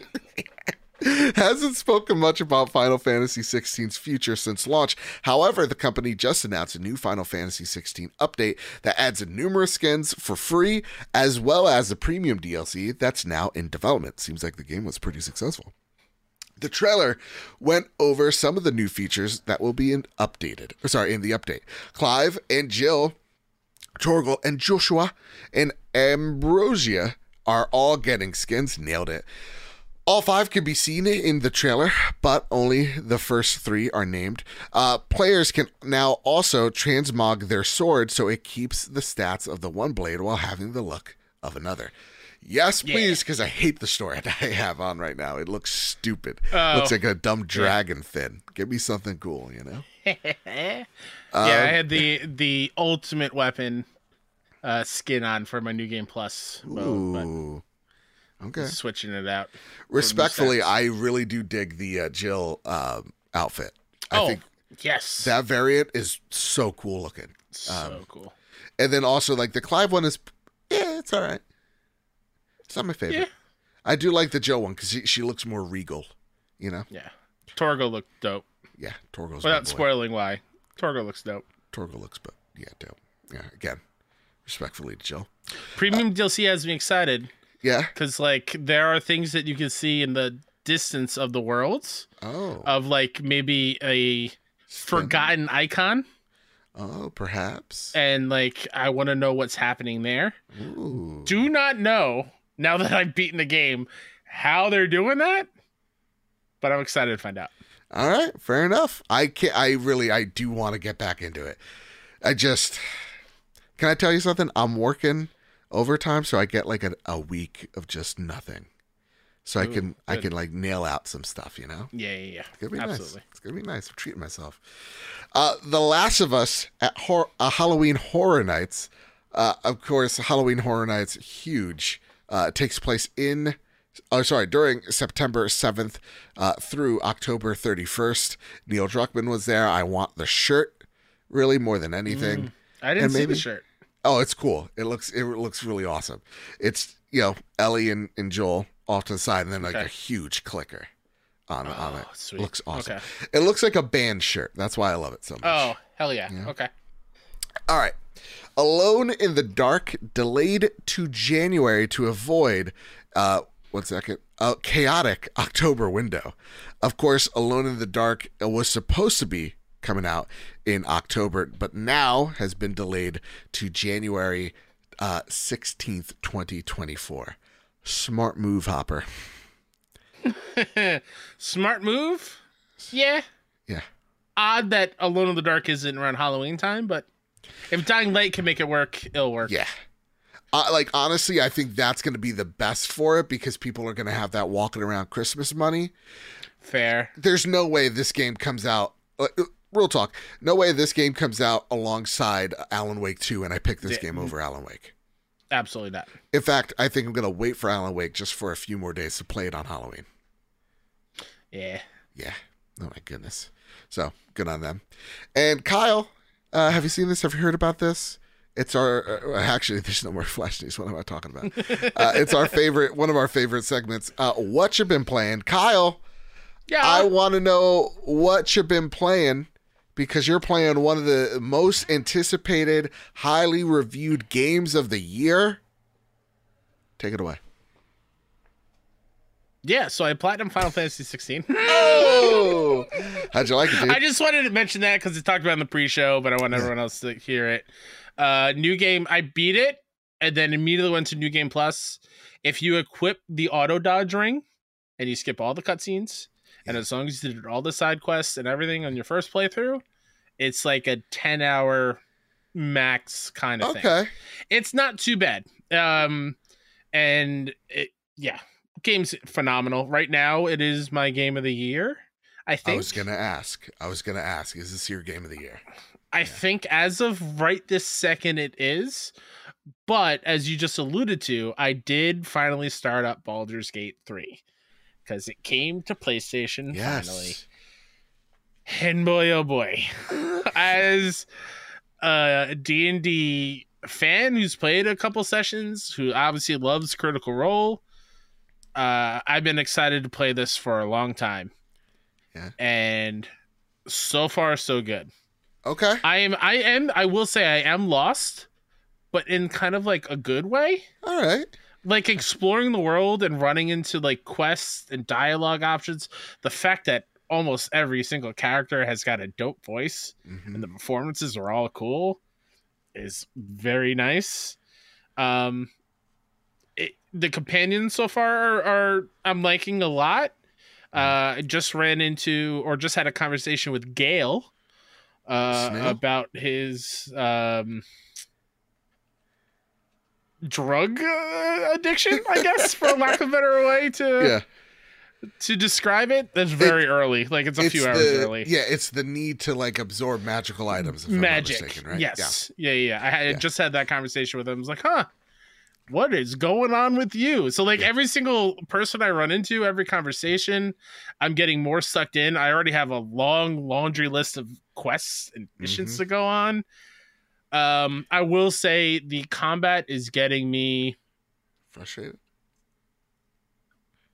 I got to get used to it. Okay. The radial wheels on the, like the dual sense, it's a little overwhelming. right. Because there's a lot of options in the combat. There's a lot of options. It really is made for mouse and keyboard. I'm not like it- Sure. They're like, here's a console port. I'm like, how are you gonna put this on a controller and make it make sense? Yeah, I I guess so. Uh but like that is D&D. Like I don't know how they would Sure. put all those options in and make it like can't do face buttons for uh, options Yeah. that's way too complicated. Yeah. So it is they did the best that they obviously could. And uh yeah, I'm just excited to I did only save scum at once. Um There's no, there's no shame in save scumming. No, there's not. The only reason I did is because of uh man, what is her name? The Githyanki. I think I'm saying that right. Oh, yep, yeah, yeah, yeah. Lae'zel. Yeah. Laziel. Laziel, yeah. Uh stuck captured in a cage. You Yep. free her. And then I didn't talk to her right away. I was like trying to figure out how to get down to her. Yeah. And then she just disappeared. Oh, okay. And then I looked up, was like, where the hell did she go? And she was like, well, you only have one more chance to talk to her for her to join your party. And I'm like, oh, no, I can't take that chance. I want everybody. So let me restart that thing. Um, also, that character Also- creator, oh boy, I made the sexiest character in the whole Oh, world. And I have am it? so. Oh, I tweeted it. You tweeted it? Let me let me take a look at Oh my. God, she's You posted gorgeous. it, please. No, I tweeted it. I zeeted it. Listen, we're So talking about 19 inches. We're the- talking about zeeting all over ourselves. You Come get on, the Kyle. less horny version of Gale. Eh, it's fine. Gale, I'm just excited to meet Karlach eventually. That's that's where my tunnel vision's going. Right, well, well, Kyle, we got to talk about your interests here. Her Why? name's Kara. Yep. Listen, and I'm not here to discriminate. Okay, Okay. I don't see color, but she is green. Yeah. She um she does have two demon horns. Yeah, she's a tiefling. Okay, and you're attracted to her. Yes. You don't think the horns are gonna get in the way? No. You know what, Kyle? Uh, you know, bigger man than me, because you know what? You can see past the horns. What are you talking about? You know, you can see past the horns and the, Wow. you know, all of it. Listen, she's a redhead. That's a huge plus. And that's also just doesn't mix well with the skin tone. She looks like she's always celebrating Christmas. How dare you? you could put an ornament on those horns, Kyle. How dare you? Everyone, it's on my Twitter at Mr. k yeah. i'm gonna pin it so people can see it more right. clearly. Okay, be proud of it. She's That's awesome. How dare you? It's very brave. How dare you? Honestly, no, because I made my guy in Starfield look like a legit dummy. he looks so bad, so bad, Kyle. That I'm like, listen, I know I've played ten plus hours of this game, but should I go back? Is there a way I could go back to character creator? Because like, I'm feeling pretty ashamed of how he looks. He looks, Whew, he looks rough. Um, Man, I'm still getting over the fact you're you're saying Kara looks bad. How dare you? sorry. Look at those facial features. She's got a nice little scar over her eye. I want to know the story behind that. Yeah, yeah, I guess. She's got a nice little tattoo on her neck. Come on now. Been to prison. Um, that's a woman you want to marry. And she's a paladin too. oh, okay. Oh, God, we could go into a. That was the- that was like a massive choice. Like who Yeah. what am I picking? What class? What do I want? And now, when you saved uh, the Githyanki, did you get like a mean paladin going? You broke the rules, motherfucker. Like, did you did you get that? Uh, I'm sorry. so- uh, oh, the broke the rule. Yeah. Um, You're an oath breaker, and I thought I did something really bad. but don't was like, know "Oh, if I, I don't know if I picked Oathbreaker. Okay. Well, no, it, it was just like you broke the rules of being a paladin. I'm like, what do you mean? I, I Oh, oh, You're an yeah, oath yeah, breaker no. now. I haven't done. I have tried to look in like different boxes, Yeah. And people. I was like, why are they getting mad at me? Then I realized, oh yeah, no, that's their stuff. I can't Yeah. just. That's not this game. I can't Yeah. just walk up and like you know Put a bucket on someone's things. head. Yeah. No, so I gotta I gotta relearn that. Yeah, But I'm, I'm having a great time. I Yeah. can't wait to play it. I know it's gonna be a long one, Mhm. but I'm gonna take my time with it. I'm not gonna rush it. Yeah. I want to just soak it all in. That's what she said. Um, Kyle, you also been playing Sea of Stars for a little bit. Thirty minute stops, Oh, okay. and it's and it's not because I'm having a bad time. It's Mm-hmm. gorgeous. Music's great. I just was not in the mood for a narrative game when I started it up. Okay. Like I was like falling asleep. I was like, I Oh, want to it's give this game justice. Yeah. So I'd rather just you know hit dingers and and we'll be the show for a little bit. Fair enough. Fair enough. Oh, But I'm so excited to get back to it. That said, Bertos Maximus writes in. I almost forgot this question. Sorry, Bertos. Hey guys, just a real, uh, f- sorry, just a real first one before I go into my impressions of Baldur's Gate. Uh, and question: I actually like cucumbers. Oh well, well that's a bad vegetable. You should feel you should feel bad for it. All right. Now on Baldur's Gate. it is absolutely stunning, and without saying too much, uh, the character creation is everything a D&D player could ask for. What's your favorite mechanic so far? Also, is this one you will platinum? As always, stay safe. Keep bringing us the best podcast out there from your friend across the pond and proud supporter of House Slinger. Thank you, sir. How dare you? Um, I don't know, he's- no, I will not platinum it. Yeah. That trophy list is daunting. holy shit like divinity uh original sin was like it's like a rated like a, a 10 out of 10 difficulty platinum Yeah, yeah, yeah. No, no, no. hundreds of I don't have that kind of time. no i ain't got that Um, maybe over the course of my lifetime, Mhm. maybe, but I'm not. I'm not. I'm not committing to it now. you could get a symbolic um, platinum for that game Yeah, yeah, yeah, yeah. Uh, favorite mechanic so far? I'm actually a really big fan of the game letting you know what kind of options you have in dialogue.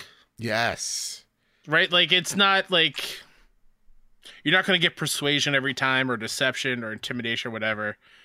It like picks its spots Mhm. and by talking will unlock other options.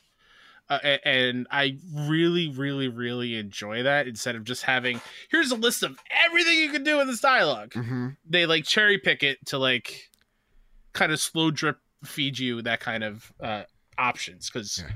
it'd be way too daunting having to remember everything all at once. Yeah. Um, Baldur's Gate, it's weird because I got I kind of have to agree with you there. Where it's just like, to me, the combat could be frustrating because I miss all the goddamn time. Come on, man, what's going on? it's What? exciting though.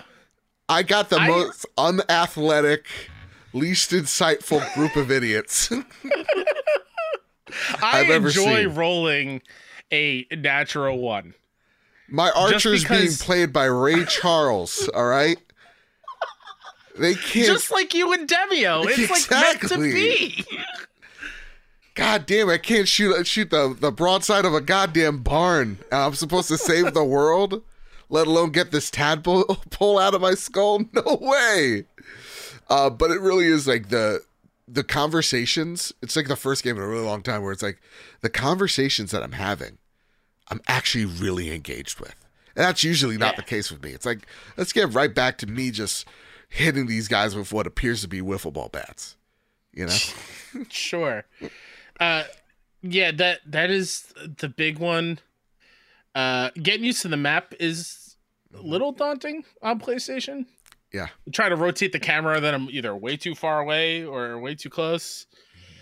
Uh, fi- like I I do wish jump was mapped to a, a button Mm, because that's on the radio wheel, and I got stuck somewhere. I'm like, how am I going to get down? And then I forgot. Ah, Oh, I actually yeah. have to use the jump button. Yep. Or t- and uh, Shadowheart just being left behind because she didn't follow. well, Like I was way across the map. I was like, where the hell is she? where is my angry wife? Yeah. And she was oh way back there. So I had to switch to her and make that whole journey. Was Who, who are you gonna wed in that game? Who, who are you putting in Karlach. it? That's what I'm hoping. The red demon lady. Oh, fair enough. Yeah, yeah, yeah. I saw Red Demon Lady. I was like, oh, hello. Uh, Yeah, something about the Githyanki lady. Make I just want her to be my mean wife. Fair. I just want her to yell at There's me. There's no wrong choices in Baldur's Gate. I want to come home late. She's like, "Where are you? I've made this You dinner get for you," and then just throw it at me. You know, real dysfunctional family is what I want. Let me show you 19 inches, Joe. Exactly. Whoa. All right. Uh, let's move along here. I've been Awkward playing pause. a game. You have. Uh, not a PlayStation game. And it, listen, dare you. More show. Listen, let me, let me sh- look, look at this. It's a good controller. It's a, it's a pretty controller. Really quick, Yeah. shout out to the Xbox Series wraps. Oh yeah. I legit thought they were like the fathead sticker things. Mhm. Not like an actual like jacket with like magnets. That's super smart. I really like that a whole lot. magnets. Yeah. How do they work? um, man, let's talk about Starfield. Definitely a game that exists. Definitely a great game that I can see people give sevens for. People, first off, the review scores, guys. It's just a sc- it's like a person gave it a number. Relax, okay? Relax. Chill. Settle down. Jesus Christ. See people yell at Dan Stapleton talking about him being unprofessional. It's like, listen, if I got 3,000 people an hour yelling at me because I gave a lower numeral score than someone else, it's like, come on. I would I I would re- tell I- someone else to go F off, you know? I know we made this joke before.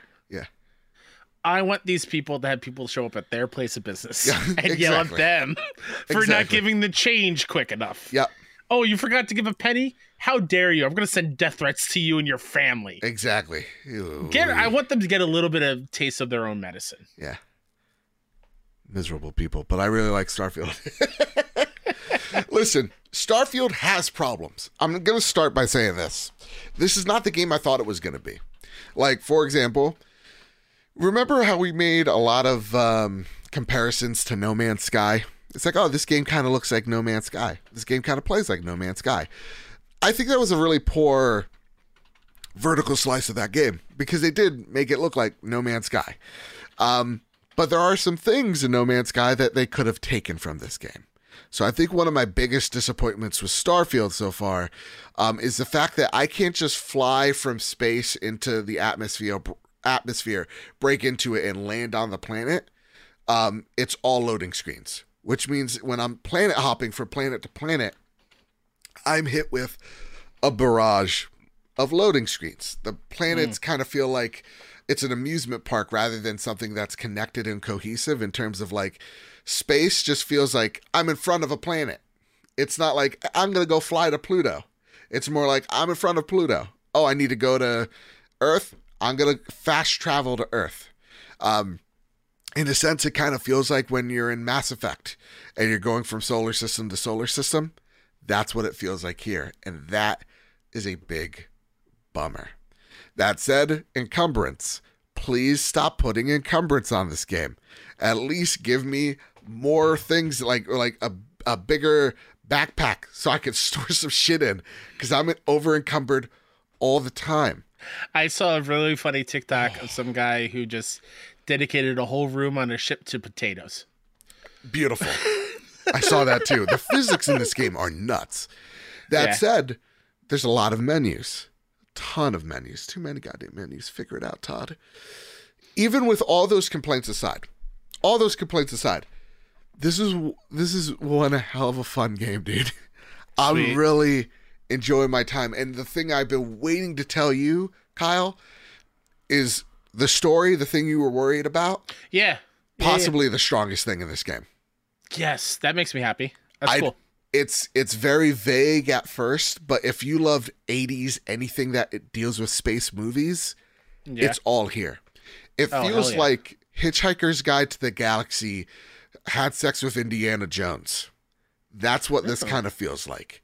It really does feel like a big giant treasure hunt, and I'm Space indie with a whip. Um, it's Hmm. a ton of fun. And then it's of course like what we know of Bethesda, what we love from Bethesda, which is like the random encounters. So like, for example, uh, I was just going to a planet and they're like, "Hey, do you know where Uranus is?" And I'm like, "What?" Like, I like I get hailed from a ship. Like I'm just flying to one planet. Ship meets me. He's like, "You know where Uranus is?" I'm like, uh, "No." I, I put no in the in the dialogue. He's like, "It's right behind you." Gotta go, and he just zips out.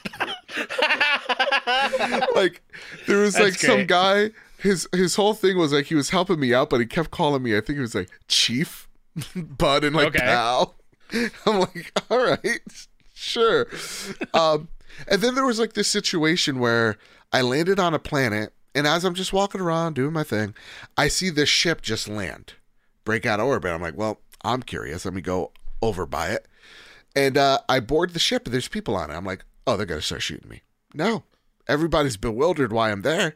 But I walk up to the captain of the ship, and they're like, all right, so here's the materials you're going to be smuggling. And I'm like, what? And then I, and I was just like, lie, pretend I'm the smuggler.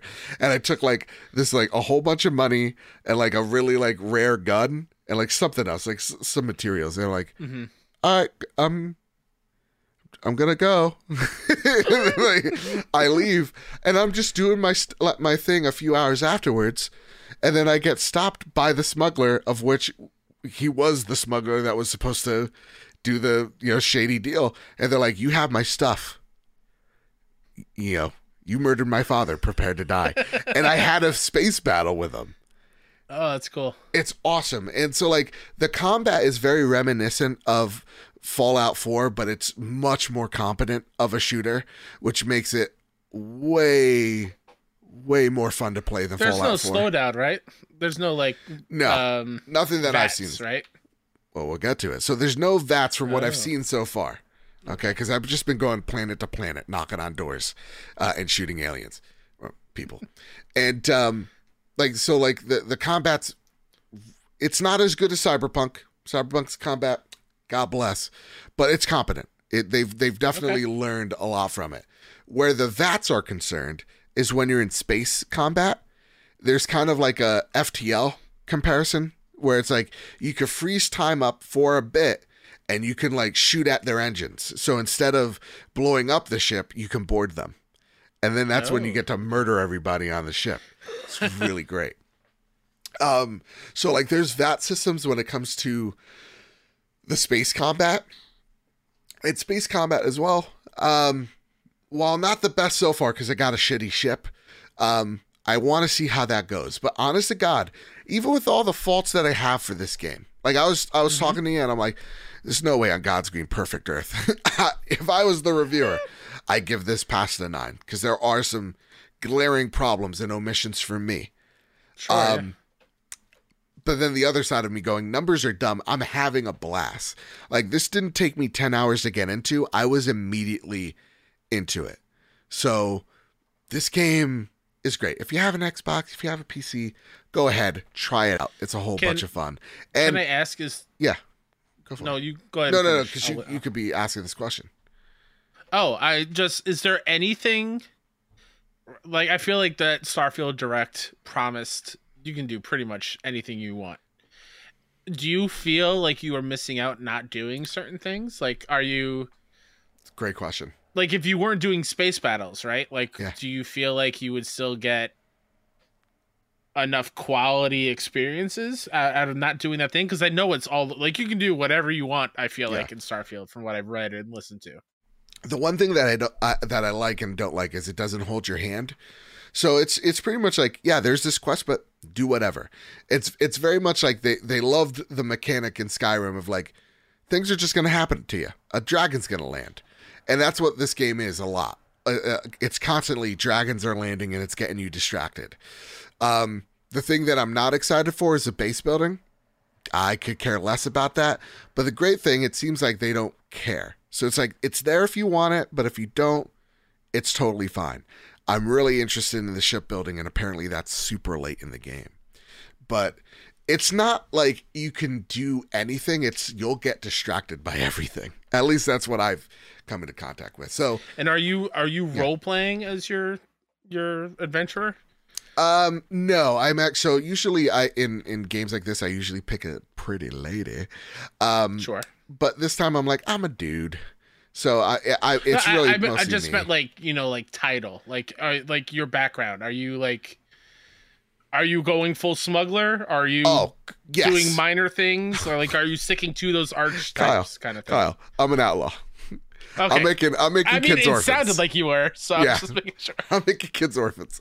I think um I think uh, like I put on Twitter uh sorry, X platform that um like every time I board a ship and it's me with Negan with Lucille. like, well, well, well. little pig, little pig, let me in. Like it's it's fun. It's awesome to have a game that's not on PlayStation that I'm enthralled by. Um Yeah.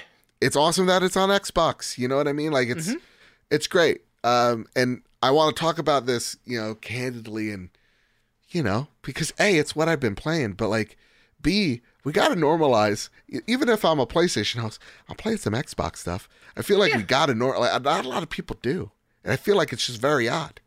There's some good stuff Yeah. over there. Hi-Fi Rush, One million percent.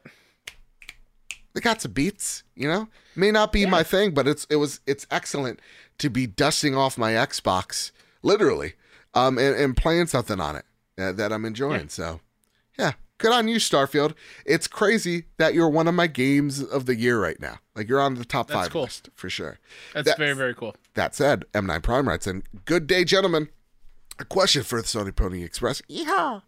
what Yeehaw. would you say are your six contenders for game of the year so far. Uh, quote doing a game awards style with six.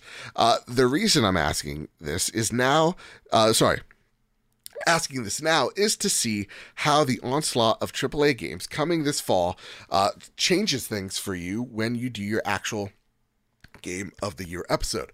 Also apart from spider-man 2 what is a game that uh, that is coming do you think could possibly be your final game of the year list based on what you've seen so far kyle Mhm. indigestion hit me hard i apologies I'm sorry. you're deep in thought too I I was looking at my app. Uh, Oh, you're on the GG app? track. good on you Yeah. Just just to I there's some glaring omissions that I forgot to put in. Yeah. Um, do we count remakes Yeah, because I would put RE4 on the on that list. I was gonna say because like RE4, like that's there. I was thinking about Yeah. I was thinking about this question long and hard. Who, um, for me, as you think about it, I don't think I I, I need it. RE4 is there, one hundred percent. Um, I think uh, Star Wars Jedi Survivor is on there for sure, and I would put Legend of Zelda on there. Don't get me wrong, Okay. but this is the trophy room, so PlayStation only. Mhm. uh, Diablo 4, Okay. Final Fantasy uh, 16. Mm-hmm. Uh, obviously, Spider Man would be on there. And then for the sixth one, I'm going to say Alan Wake 2. So that would be my six. How about you? Oh, there's a glaring omission, I'm kind of shocked. I, I'm also very tired. I worked a 12 hour day. but That's fair. Uh, Final Fantasy 16. Mhm. I would put um, RE4. Yeah. I'd put Dredge.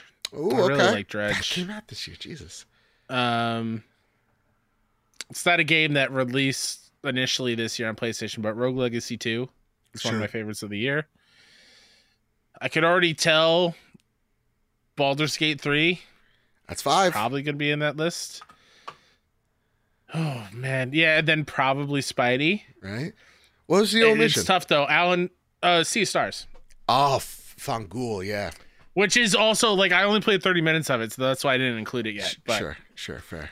it's gonna be tough. This is a tough year to pick. Yeah, I don't know how we don't. I don't.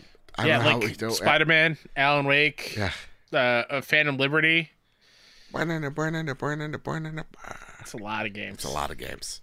Good time to be a gamer, let me tell you. Uh, Yes. that said, Kyle, are you holding on to anything in particular? Like, uh, just wanna- Oh man, I Prepare. almost said a really bad joke. Uh-oh. Continue. Prepare the drop. Here are the latest uh, PlayStation deals and steals coming to the PlayStation storefront.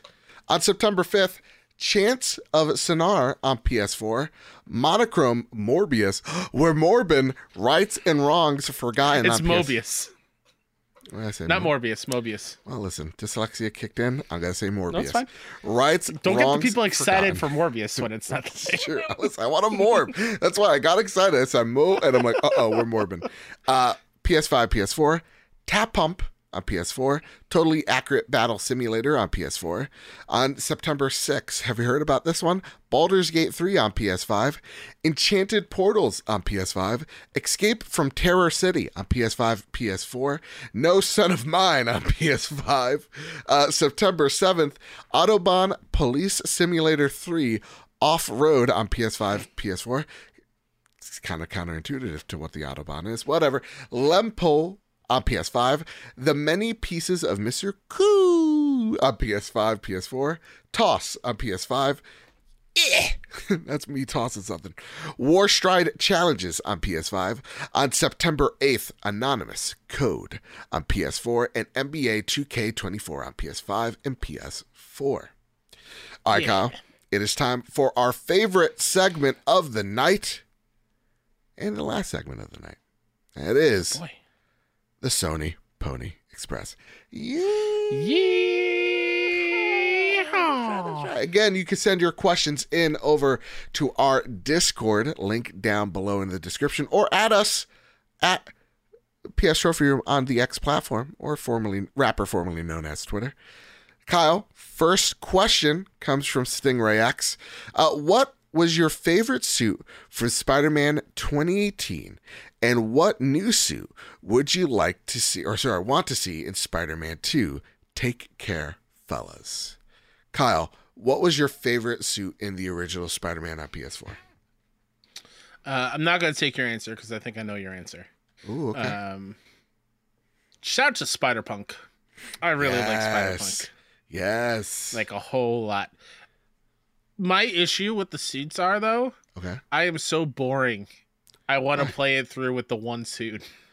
Uh, So like I will I will like on a new game plus or a second playthrough, then I will switch up with suits. But like Mm-hmm. I personally find it jarring switching between suits switching between them throughout the story. Yeah. Yeah. So I'll stick with the main one and then if in the story if it gets upgraded, then I'll wear that one. But then I'll mess around with them afterwards. As far as what I want to see in Spider-Man 2, Mm-hmm. I don't care. Just show me something good. please, I, I, some of the previews of like the pre-order suits, they look super cool. right? They do. Yeah, and there Um, was that Spider-Man uh, Insomniac stream today that I didn't watch yet. Ooh. They there were. I know they put out a Kraven picture. They Yep. put out the Venom suit. Yep.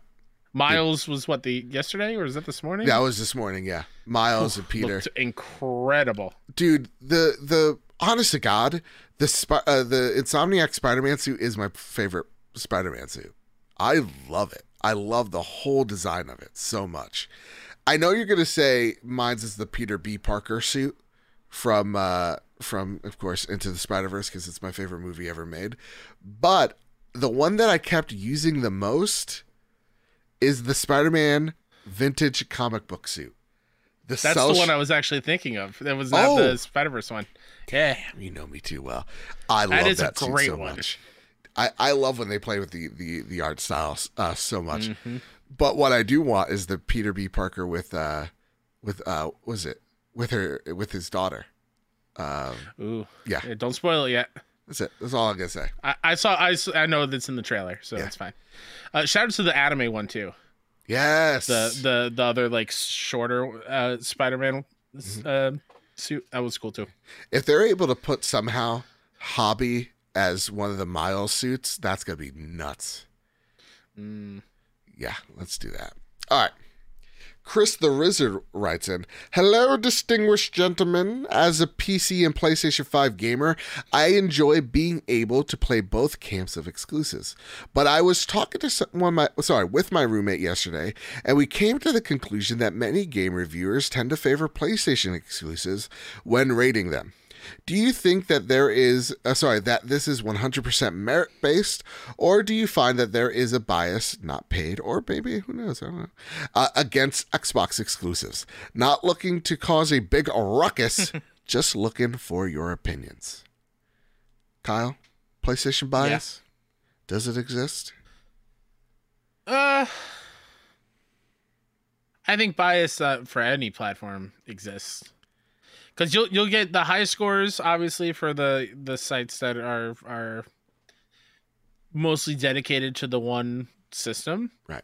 But then you will also get sites on the other side of the spectrum giving it a low score to balance it out. At least Mhm. that's from me take. I'm not saying they absolutely do that, but that's what it looks like. It most feels of the like time. sometimes, right? It feels like it. That's why most every single PlayStation first party ends up at what 89 uh, on the Metacritic scale. 88, 88. yeah. So I, I I do think there's just bias all around. Same thing when it comes to Xbox games. Uh, I don't think it's like strictly just favor PlayStation, if that makes sense. Yeah. Um I would hate to say no, there's no such thing. Because if we haven't seen, uh, right as we went live, there's been like a Rotten Tomatoes Oh yeah, that's Um, right. Where a PR company was paying for Yeah, reviews, that's unfortunate. Uh, positive reviews. So I hate to say that no, it doesn't exist. You're absolutely look. I think what makes us unique as a PlayStation show is that we are open and honest with our bias. We are biased towards PlayStation, obviously, because we cover PlayStation. It's our beat. That's the thing that we, you know, in in you know, enveloped ourselves in. So obviously, Starfield ain't making our game of the year list because it's not a PlayStation game. Right? This is a PlayStation show. It would be really weird if Zelda Breath of the Wild won our game of the year for best PlayStation show. Or sorry, best PlayStation game. That would be really weird. So obviously, you know, I'm gonna be way more, or I am way more excited for like something like Spider Man for Starfield because it's just in my ecosystem, right? Also, Spider Man's fucking awesome. That being said, you're gonna have bias towards a whole bunch of stuff. Um, that's why I'm not a reviewer. That's why our reviews are more conversations. Uh, that's why we're like really not hard pressed on numbers. Um, I just know for a fact most reviewers I talk to don't like the number um, because they know they're going to get shit on. So like when people are yelling at Dan Stapleton, calling him like a PlayStation shell, it's like grow up. You guys need to grow up. That's not what it is. He just didn't like the game nearly as much as like it's not like he didn't even like the game. He liked the game. He gave it a seven. Seven is good. Um, he just didn't like it nearly as much as some other people. That's fine. That's an opinion. That's a review. No one's giving him a check. No, Jim Ryan ain't knocking on his door, going, "I'll pay you fifty bucks." No, uh, IGN, those big sites, they ride on the fact of their review system is intense and it is rigorous. It is not like us where we're like, "So, uh, what, what do you feel about this? Uh, platinum, gold?" Like it's like no. Because if they didn't take it serious, then no one would take them serious. no one would take them as the authority. And that's why people get butthurt when they see GameSpot and IGN give sevens and sixes out like those are bad scores. They're not.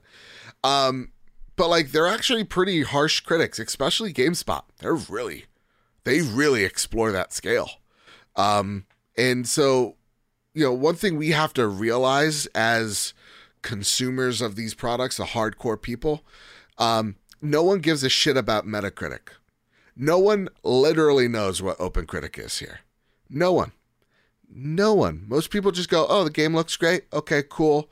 Uh, and then they go buy it. They make their judgment call. Some people will check the score and go, "Eh, okay, well, seven means good. And then they just go out there and buy it or they wait for a sale. Whatever. It's the hardcore people that care. That's it. I and obviously the devs. uh, of course the devs because bonuses are attached to it, and Yeah. also they put a lot of time into it. So like Yeah. you know, it, of course, every dev wants to make the best game they know how to make. Some devs know what game they have before it even comes out because they pre-screen for reviews. Phil Spencer even talked about it. So, like, yeah, it's or, or mock reviews rather. Sorry, pre-screen. So, like, is there bias? Yes, but it's not in the ways that you think. It's not like like I know people from IGN that are predominantly Xbox players that were if they were in in in the the booth giving Starfield a score, it would have been lower than a 7. telling you that for a fact. So like let's relax when we when we yell at Dan Stapleton. It does not matter about the console in which they play on. It really doesn't. It's about are they knowledgeable on the thing that they're talking about, their subject, right? So like Dan Stapleton is an RPG guy, he's a PC dude. Bethesda's kind of in his wheelhouse, and that's why he took he took care of that review. Simple as that.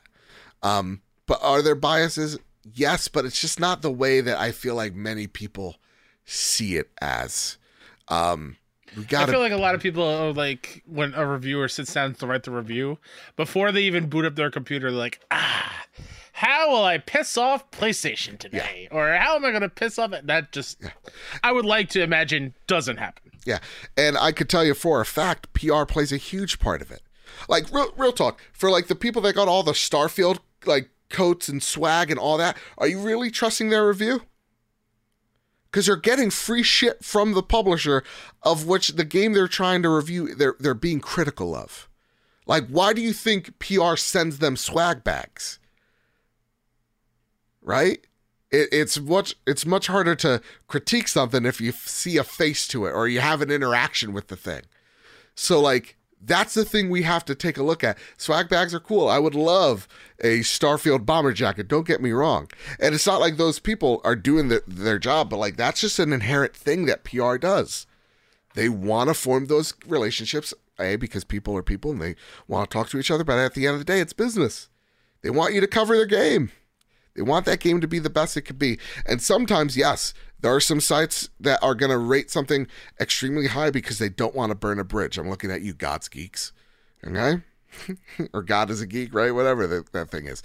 There are people that are always going to rate a PlayStation game. I forget who who they are in, in particular, but I think there's like always a place that rates a PlayStation game like a six or a seven.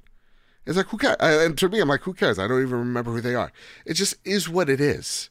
And these companies will go out there and how they inflate their reviews is they choose who's going to pick the review.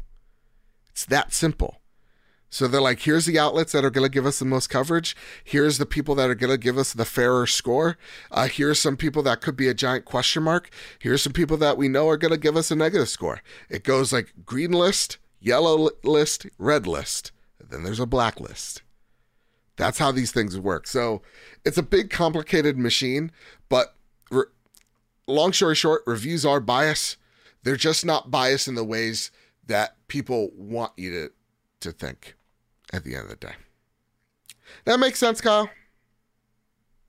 I can't really comment because I work in PR now. All right. That's right. You shut your I don't want to sh- get in trouble. No, you don't get. Yeah, Kyle doesn't endorse anything I just said.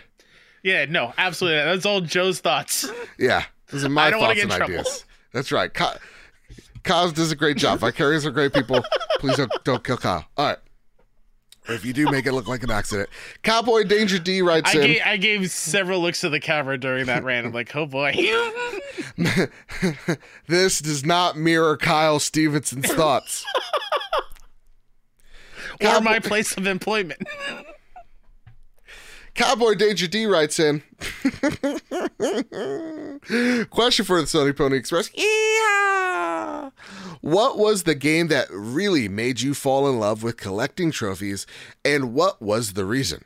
Was it because you love the game or because the trophy list was fun to complete? Or both. Mine has to be Resident Evil 5 for the PlayStation 3. That's a good list. It was my first ever platinum. It's one of my favorite games of all time, and I just had to complete that trophy list. As always, love you guys, and shiny side up. Order 1886 uh, broke me. Uh, I really enjoyed that game, so I platinumed it. And then ever since then, if I really enjoy your game, chances are I'm going to platinum it. So that's my rule. If your game is like a game of the year contender, I'm going to make a good effort to platinum that game. Uh, if your game isn't, then I'll probably move along. But like for example, Resident Evil 4 remake, one of my favorite games this year. I'll try my best for that platinum, but I make no promises because that, that one's pretty intense for me. So, what about you, Kyle? I mean, I just enjoy the high score nature of trophies and chasing them and, and collecting them all. Um, hence why I have so many quote unquote cheap platinums. Still get the good ones though. Still get the good Um, ones. Still get the good ones. Also, a mosquito just- bit me, and this is the worst. Oh yeah, that is bad. Um, I'm trying to think of what was the first one that made me love trophy hunting. I mean, I think it was it's pretty simple. I think it was my first platinum ever. My memory is like a little hazy. Uh, I think it was The Walking Dead season one. Oh, okay. Yeah. Just getting it because like all you have to do is play it to completion and Yeah. you get it. But I think something in that awakened it okay. like as like milestones and be like, oh, this is this is kind of cool. Yeah. Um, and then I kind of like sought them out afterwards because like I'm trying to go through PSN profiles because I have it up for a later question. Mhm. Uh, mine, my current account goes all the way back to 2011, Mm. and I was not like getting trophies like crazy yet. Mhm. Uh, that didn't happen until I think recently. I, I got a fair amount of Mass Effect 2 though. there you go. I have Mass Effect eighty-two percent. Only I'm gonna- missing nine trophies from that one. Oh, Honestly, boy. Ma- I know Mass Effect 1, I'm missing like three trophies, and I should go back. I can go back. I, I should. I need to play the the Legacy collection. Yeah. It's so good. Yeah, Uh, yeah. I'll So I think Walking to. Dead, uh, Far Cry Three, I was pretty big into. Mhm. Uh, PS3, Prince of Persia. Yeah, I think it was around this time where it started to ramp up a little bit. Fair enough. Fair enough. Yeah. Brody writes in Yo, what's up, guys? Hope y'all are doing well. I, I gotta ask who are y'all ta taking a 1v1 scenario? Clive or Cloud? Finally, jeez. found time to get into Final Fantasy 16, and I'm loving both lead characters. Thank you guys for the content. I'm very excited for October. God, I am so excited. Kyle, um, Clive. Clive v. Cloud, I'm taking Clive. From what I've seen, what Clive can do, Cloud has literally no chance. Summon Ifrit and then Dunzo. This is a hard question That's right. because yeah, what Clive can do is impressive, and it's hard to combat that. Yeah. But Cloud is no slouch. He isn't. He's competent.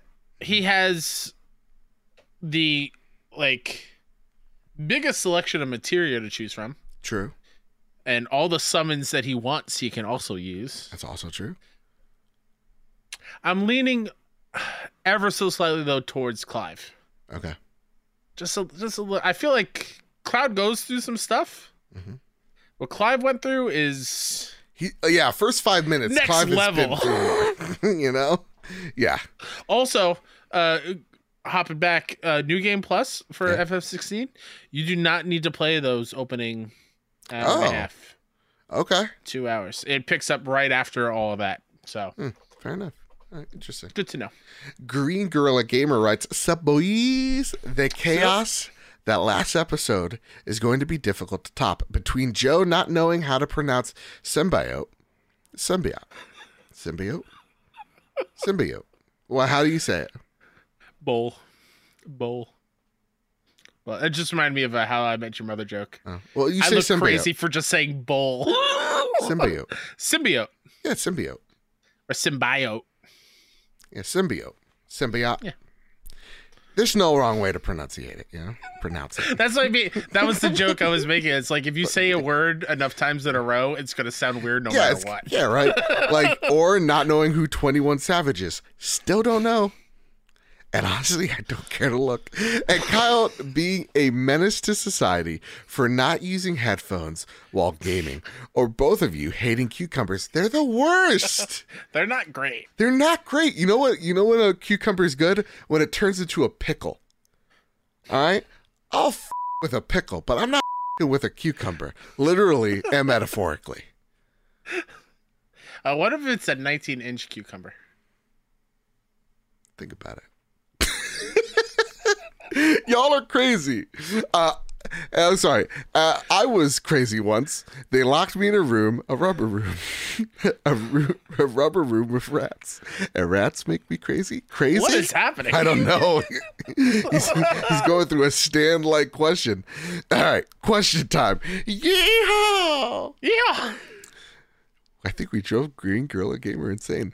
Has there ever been a time where you felt you wasted your time in a game, and I mean like truly wasted it? For example, I was playing Uncharted 3 and I was trying to obtain the continuous speedrun trophy for under 4 hours and 15 minutes. But there's another trophy that goes hand in hand where you have to equip different skin while completing the speedrun. However, the game decided to unequip it, oof. And I know it sounds dumb, but I didn't notice. No, that would happen to me. And since I didn't play it through the whole uh, continuous speedrun as the skin, I didn't get the trophy. I lost an hour of my time and had to start the speedrun over again. What tragic scenario happened to you guys? LOL. Hope y'all's week has been good. Joe, I hope your pup is doing well today. He has been. He has been. Thank you so much. Hashtag 44 days till Spider Man 2. God bless. Every time in any RPG, I make the wrong choices when putting the skill tree together. and I waste so much money fixing it. So Yeah. dumb. And I hate that. I hate it so much that I'm the way I am. Mm-hmm. But Cyberpunk, I lost a lot of uh, I lost a lot of progress trying to platinum that game, and I I remember going back for the like it was like a ten hour section. I I did I think two or three times. I was getting Mm. fed up, but that would be that would be the game in particular. I remember it too. It's like it was like I had to go beat up a guy uh, over and over again. The vicious cycle. Rough. Yeah. I I also, uh, I mean, right along with Green Gorilla here, Mhm. the Uncharted Four speedrun trophy Oof. took me four attempts, five attempts. Mhm. Uh, finally got it on stream, which was kind of cool. But um, the second or third one, hmm I distinctly remember I was like, oh, great. I got enough time, maybe a minute or so. I should be good. I got it. Yeah. And towards the end of Uncharted 4, there's a section where you are sliding down like mudslides, whatever, and you have to jump to avoid the gaps or jump to a rope, whatever. You, you I whiffed it. kept mistiming the jump No. and I died like three or four times in a row, and I was over time by maybe 30, 40 seconds. And I'm like, ah, I got so mad. Speedruns are got garbage. So mad. It took me a while for me to go back and reattempt it because, like, that's a full six hours. Yeah. Just gone. It's bullshit. I'm just gonna say it. Bad. Bad. So that is, that is like the biggest one that I can think of. Yeah. Yeah, that was that was rough. Oh, there, there there's a Ratchet one too. I'm sorry, Ratchet and Clank Into the Nexus on PS3 Tell me about it. w- was going. I had one trophy left to get enough bolts to buy all the weapons, whatever. And I got to a point in my, it was like my third playthrough. Mhm. I fell through the world, and it auto saved me right there. Oh, fungool. and I was like, you know what? I'm I'm walking away.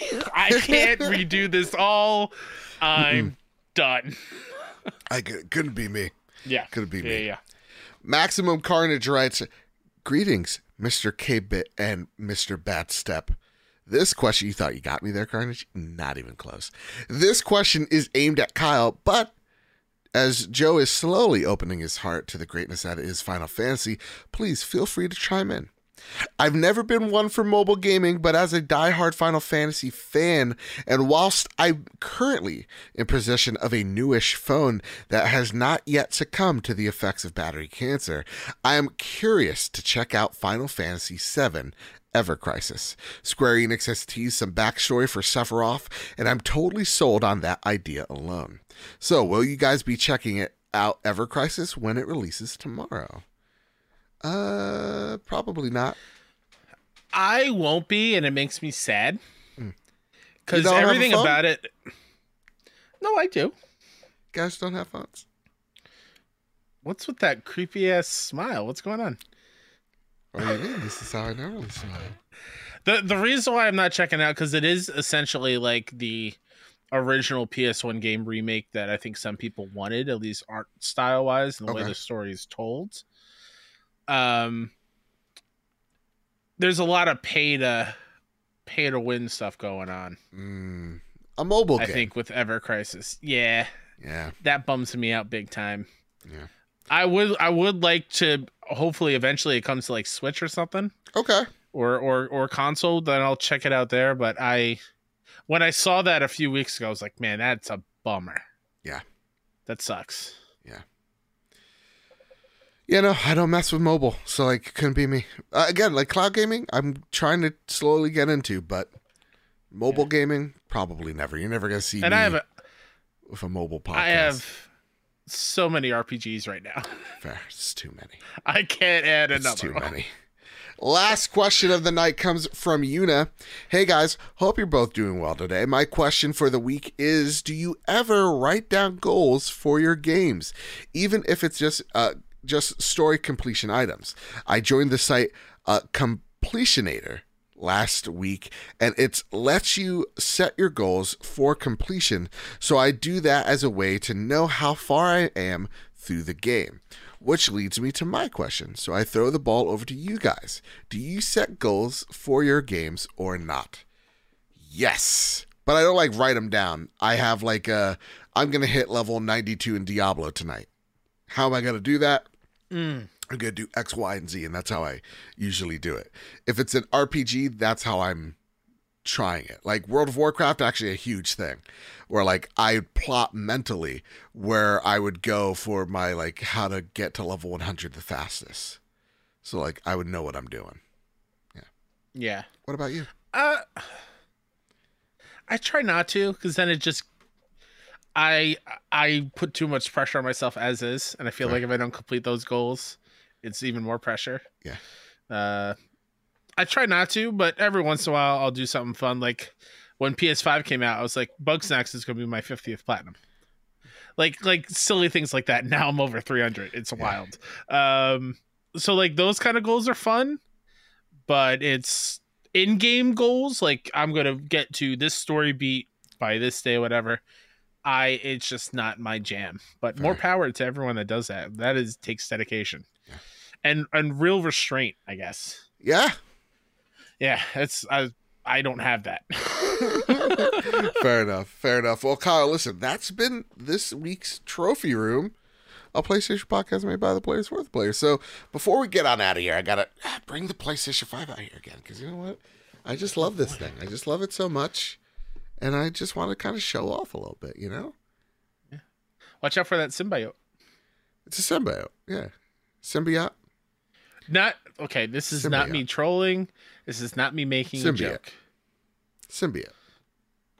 Is the PS5 the same height as the Venom statue? Um, Is that 19 inches? there's only one way to find out, but that's for the after show. You know what I'm saying? Oh, let me see. PS5 height. No, I actually think the Venom s- statue. Standing upright, yeah, is fif- that's 15.4 inches. So the Venom statue is bigger It's than this. taller than the PS5, yeah. Okay, so think about this, Kyle. right? the Venom Oh, no. statue is bigger than this PS5, and one would have to say there's certain parts that are definitely thicker.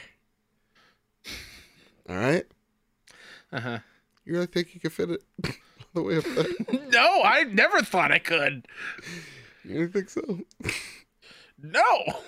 Well, listen. With a lo- enough perseverance and lube, you can make anything possible. Kyle did not endorse anything I just said there again. Uh, please don't get him in trouble. No, I'm just laughing on mute. It's fair enough.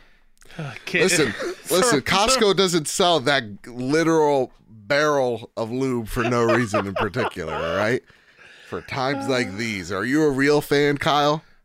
Are you a real fan? I just, I just can't. Because real Spider-Man fans would go Venom deep. Like your mom went knuckles deep with uh, Idris. exactly. Uh, I just can't stop thinking of like, you know, you tell kids don't give up. Right. Don't let your dreams just be dream. You can accomplish anything that you put your mind to, and that being the example that Joe comes. That's right. Don't let your dreams. Don't let your dreams become dreams. you can do anything you set your mind to. I'm so sorry, everybody. I shouldn't have brought it up. What? I was just saying. I was being intense about it. oh boy. Kyle, is there anything you'd like to spotlight before we get on out of here?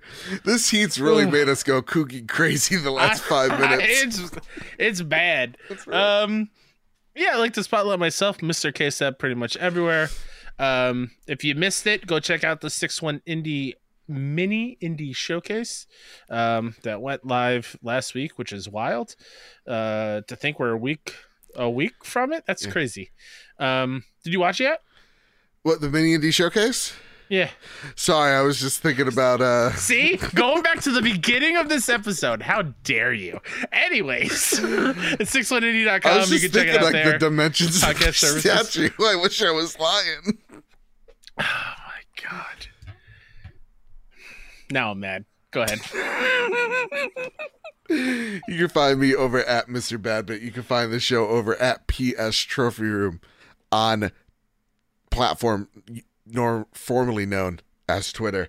Uh, you can find the show wherever you get your podcast service of choice, whether that's Spotify, whether that's Apple Podcasts. You rate us five stars. Listen, if you made it this far, might as well. And you get entered to win this beautiful little thing right here. All right? Look at it. This DualSense. Spider Man. Collectors. It's fancy that. And again, I'll ship it anywhere around the world. Greece? Yeah. Absolutely, I would. You can follow me over at Mr. Badbit on Twitter. So, with all that said, with all that out of the way, everybody, keep your wits about you. Keep hunting and keep playing PlayStation. Have a nice one, y'all. Bye. I love you. Except for Joe. Love you. Fair enough.